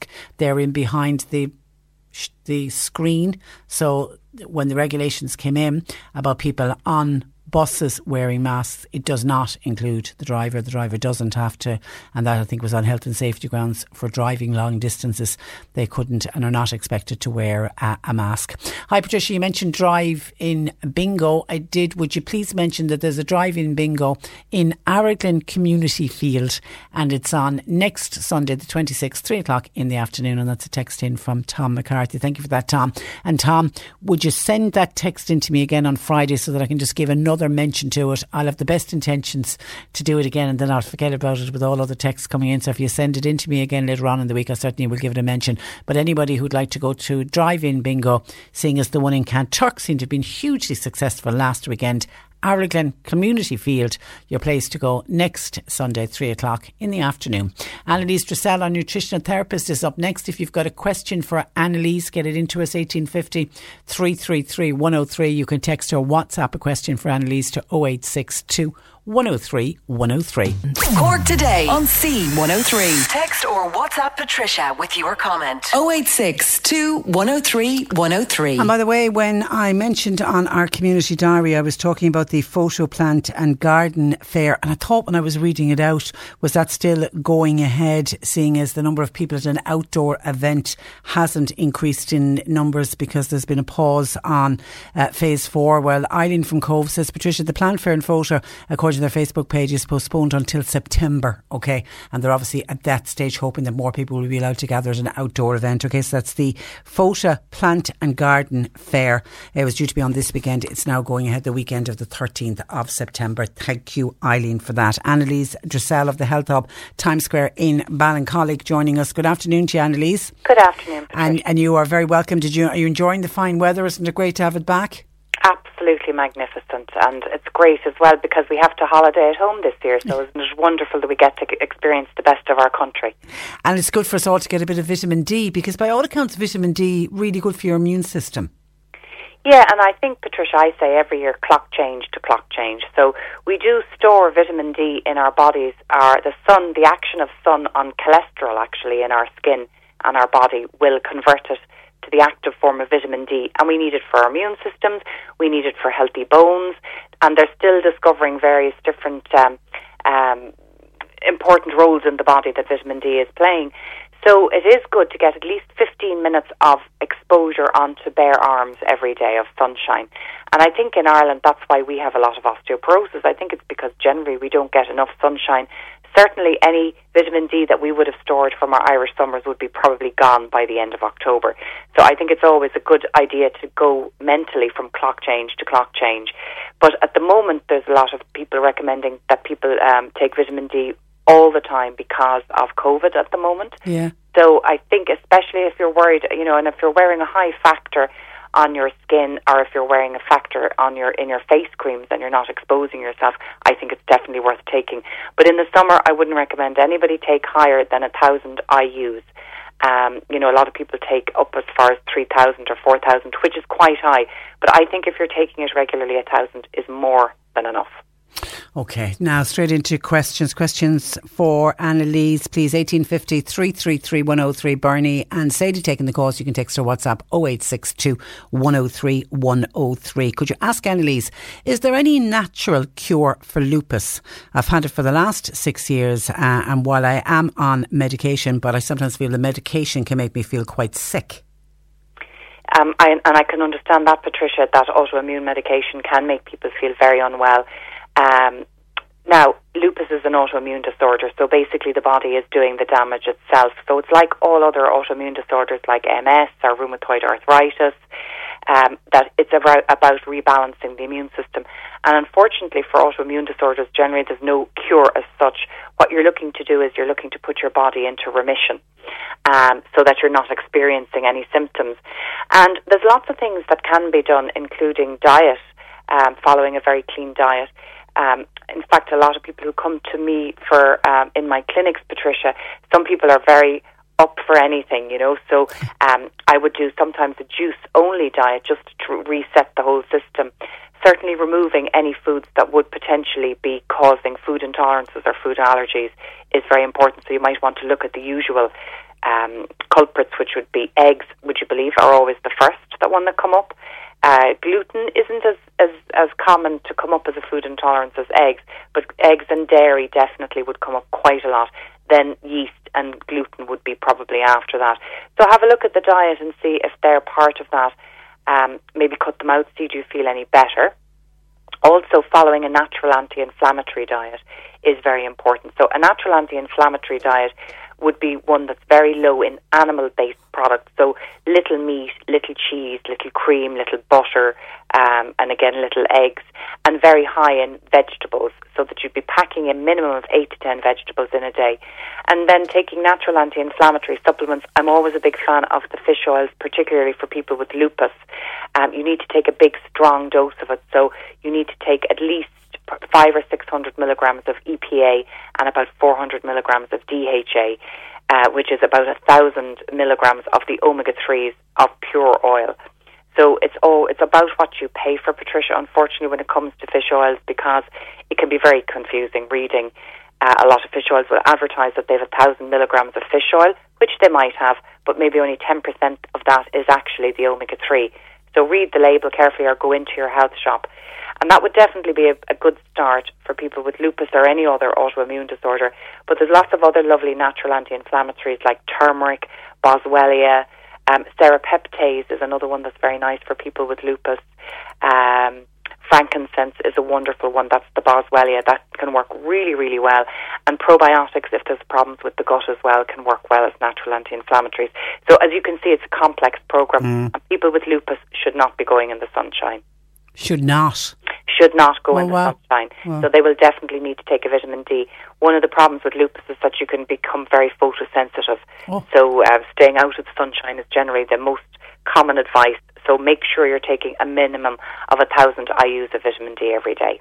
Okay, could you please ask Annalise, would she have any good remedies for long term constipation in a woman in her mid 40s? I'm drinking plenty of water, but am feeling perimenopausal. I'm wondering, could it be hormone related? Absolutely, and that's very common, Patricia. A lot of women would notice coming up to their periods that they would get a bit um, sluggish and caught up. So, a natural remedy, I'm a big fan of the aloe vera. Um, it's very gentle. Psyllium husk is another one as well. These, both of these are very high in what's called soluble fibre. So, if you are inclined to get constipated, instead of contributing to kind of the impaction, it can help ease the passage of of, uh, of a stool. Um, the psyllium husk, you want to take about a tablespoon of that, and it's best added onto a breakfast cereal in the morning. There is a nice supplement by um, a company called Aloe Pura, and it's called, um, it used to be called Colax, C O L A X, but I think it's been changed now to Aloe Vera Complex. And it's a combination of magnesium, aloe vera, prunes, and I think there's uh, possibly uh, some vitamin B in there as well, I think. And that's a very, very gentle one that you can take before you go to bed at night. But generally, Patricia, if it's a long term constipation issue, if you're eating, uh, eating plenty fibre, drinking water, and getting exercise, it's actually possibly something that you're eating that you're intolerant to. Uh, because when people think of IBS, they often think of running to the loo, but actually, I find IBS constipation is a lot more common. So take a look at your diet and see if foods are the culprit. Okay, hi. Mary, bless her heart, is suffering from an inflamed sciatica nerve. So is on pain relief from her doctor, but is wondering is there anything else she could be taking to relieve it? Unfortunately, no. I'm afraid there's nothing really that you can take. Sciatica is where the nerve becomes trapped, trapped, and it's excruciating. So the really only thing that can help with that is untrapping the nerve.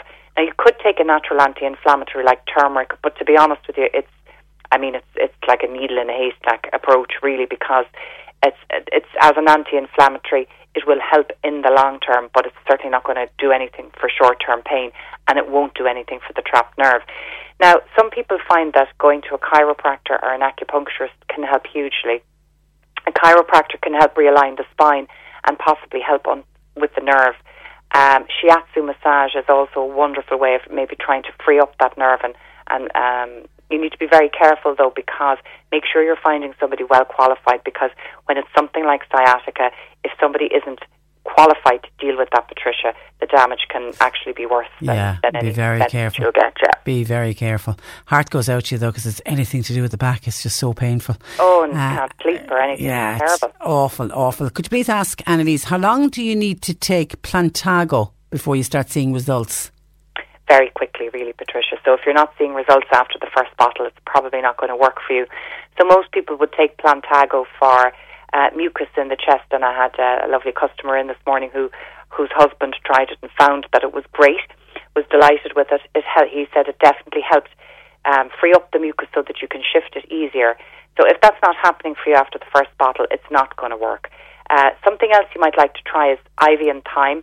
That can work as a drier upper of mucus. And again, I'm always a big fan of the Dr. Deal- Clare's Mucotone. That's a combination of a few different um, herbs that help dry up and shift mucus. Some people find as well that carrageen is great to shift kind of deep trapped mucus. So you can buy carrageen in a health shop and you have to brew it up and make a kind of a, a drink out of it. it. I can't tell you it's pleasant, but it definitely works. That's good for you. It's never pleasant, Annalise. Okay, hi Patricia. What about, uh, could you ask Annalise, what about Centrum tablets? They contain 10 UG in vitamin D. Are they effective? Yes, if it's vitamin D2, um, you definitely want to take vitamin D2 because that's the active form. Vitamin D1 we need to convert. Um, and if you're not efficient at the conversion, you're not going to be getting enough. Um, Centrum, listen, I mean, it's a multivitamin, um, cheap and cheerful. You, I think th- most vitamins do have the vitamin D, um, D3 in there. Sorry, what was I saying? D2. It's D3 that you want to be taking. Um, so I would imagine that that has that, and 10 is plenty. That will give you your RDA of 800 IUs, which is sufficient. Okay, hi, um, Annalise. I would love to hear your advice on vertigo. I suffered my first bout about a week ago. And I'm just about recovering. It was a horrible dose. Any tips on avoiding it or coping with it when I have it? So, vertigo is generally as a result of inflammation of the ear canals, Patricia. So, we've got three little canals that interlink, and it's the um, they are very responsible for our balance. So, if there's inflammation around that, it can affect your feeling of balance. So you feel nauseous. You're like it's like you're seasick all the time. It's a horrible feeling, and you feel dizzy. You might feel like you're about to fall. There was a supplement that unfortunately is now discontinued. That I had great success with people who had vertigo, and it was the Nature's Plus Age Loss Hearing Support Supplement. So there was a combination of anti-inflammatory herbs and vitamins and minerals and probiotics in there that were specifically designed for the inner ear. And a lot of people experienced very good success with that. Now, I've managed to get 10 of them before they go out, you know, before they go off um, as a product, they won't be available anymore.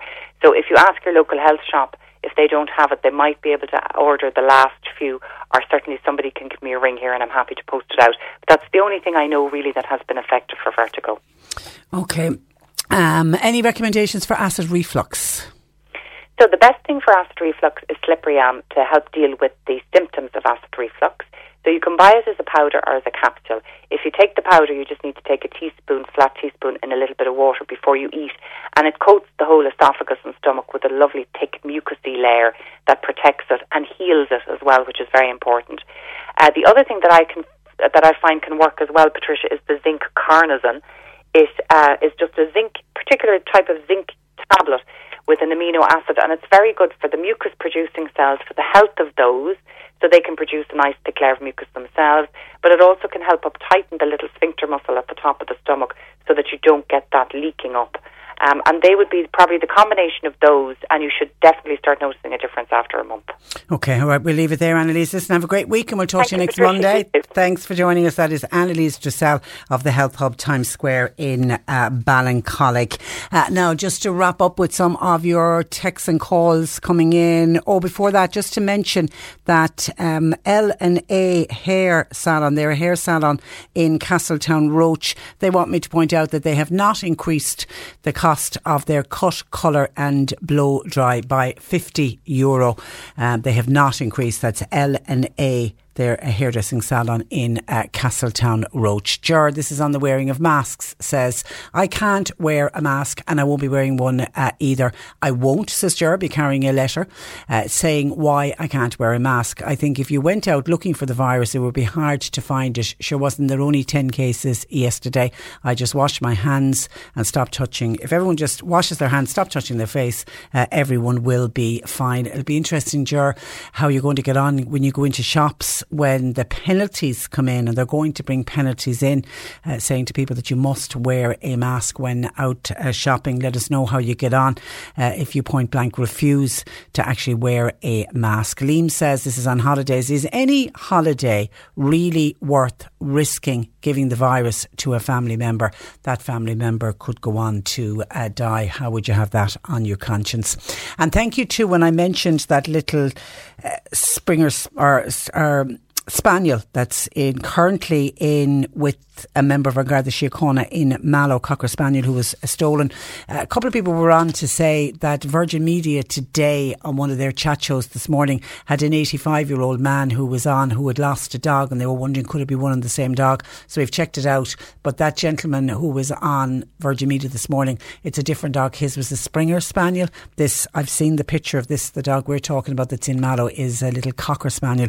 It's a completely different uh, dog. But thank you to people who are trying to do their best to see if we can get this dog at home. Mary Macroom has only been out shopping three or four times in the last four months. She's saying, is it safe to go out? She's in her mid 60s. She'd love to go out more. Well, I think we're all told we can go out and about, Mary, but you need to be careful. You need to do the social distancing. If you're going into your shops, you need to start wearing your masks uh, and just be very careful, be very mindful where you are. The cough etiquette all comes into it, the washing of the hands all uh, come come into it. But there's a lot of people. You're not on your own. A lot of people are very nervous about going going out and about. But as Dr. Nick is saying this morning, we have to learn to live with this virus because it certainly is going to be around until we get a vaccine, and that's going to be quite uh, some time. And Lawrence in Ballindangan was in mass on Sunday. The priest um, was not wearing a face. He wasn't. The priest wasn't wearing a face mask when giving out communion. Uh, Lawrence actually didn't go up and receive communion because it made him nervous. He's wondering should churches stop giving out communion at all and what's happening. Know, and I don't don't know where Lawrence went to mass, but obviously some priests are wearing face coverings and others are not. Is it putting people off wearing is it putting people off going to communion? Is what Lawrence wants to know. Uh, 1850 333 103. That's where we park it for today. My thanks to Bernie and to Sadie for taking your calls. Uh, we'll be back on air tomorrow morning at 10 o'clock. Until tomorrow at 10. I'm Patricia Messinger. Stay safe. Hi, I'm Daniel, founder of Pretty Litter. Cats and cat owners deserve better than any old fashioned litter. That's why I teamed up with scientists and veterinarians to create Pretty Litter. Its innovative crystal formula has superior odor control and weighs up to 80% less than clay litter. Pretty Litter even monitors health by changing colors to help detect early signs of potential illness. It's the world's smartest kitty litter. Go to prettylitter.com and use code ACAST for 20% off your first order and a free cat toy. Terms and conditions apply. See site for details. Planning for your next trip? Elevate your travel style with Quince. Quince has all the jet setting essentials you'll want for your next getaway, like European linen, premium luggage options, buttery soft Italian leather bags, and so much more. And is all priced at 50 to 80% less than similar brands. Plus, Quince only works with factories that use safe and ethical manufacturing practices. Pack your bags with high-quality essentials you'll be wearing for vacations to come with Quince. Go to quince.com slash pack for free shipping and 365-day returns.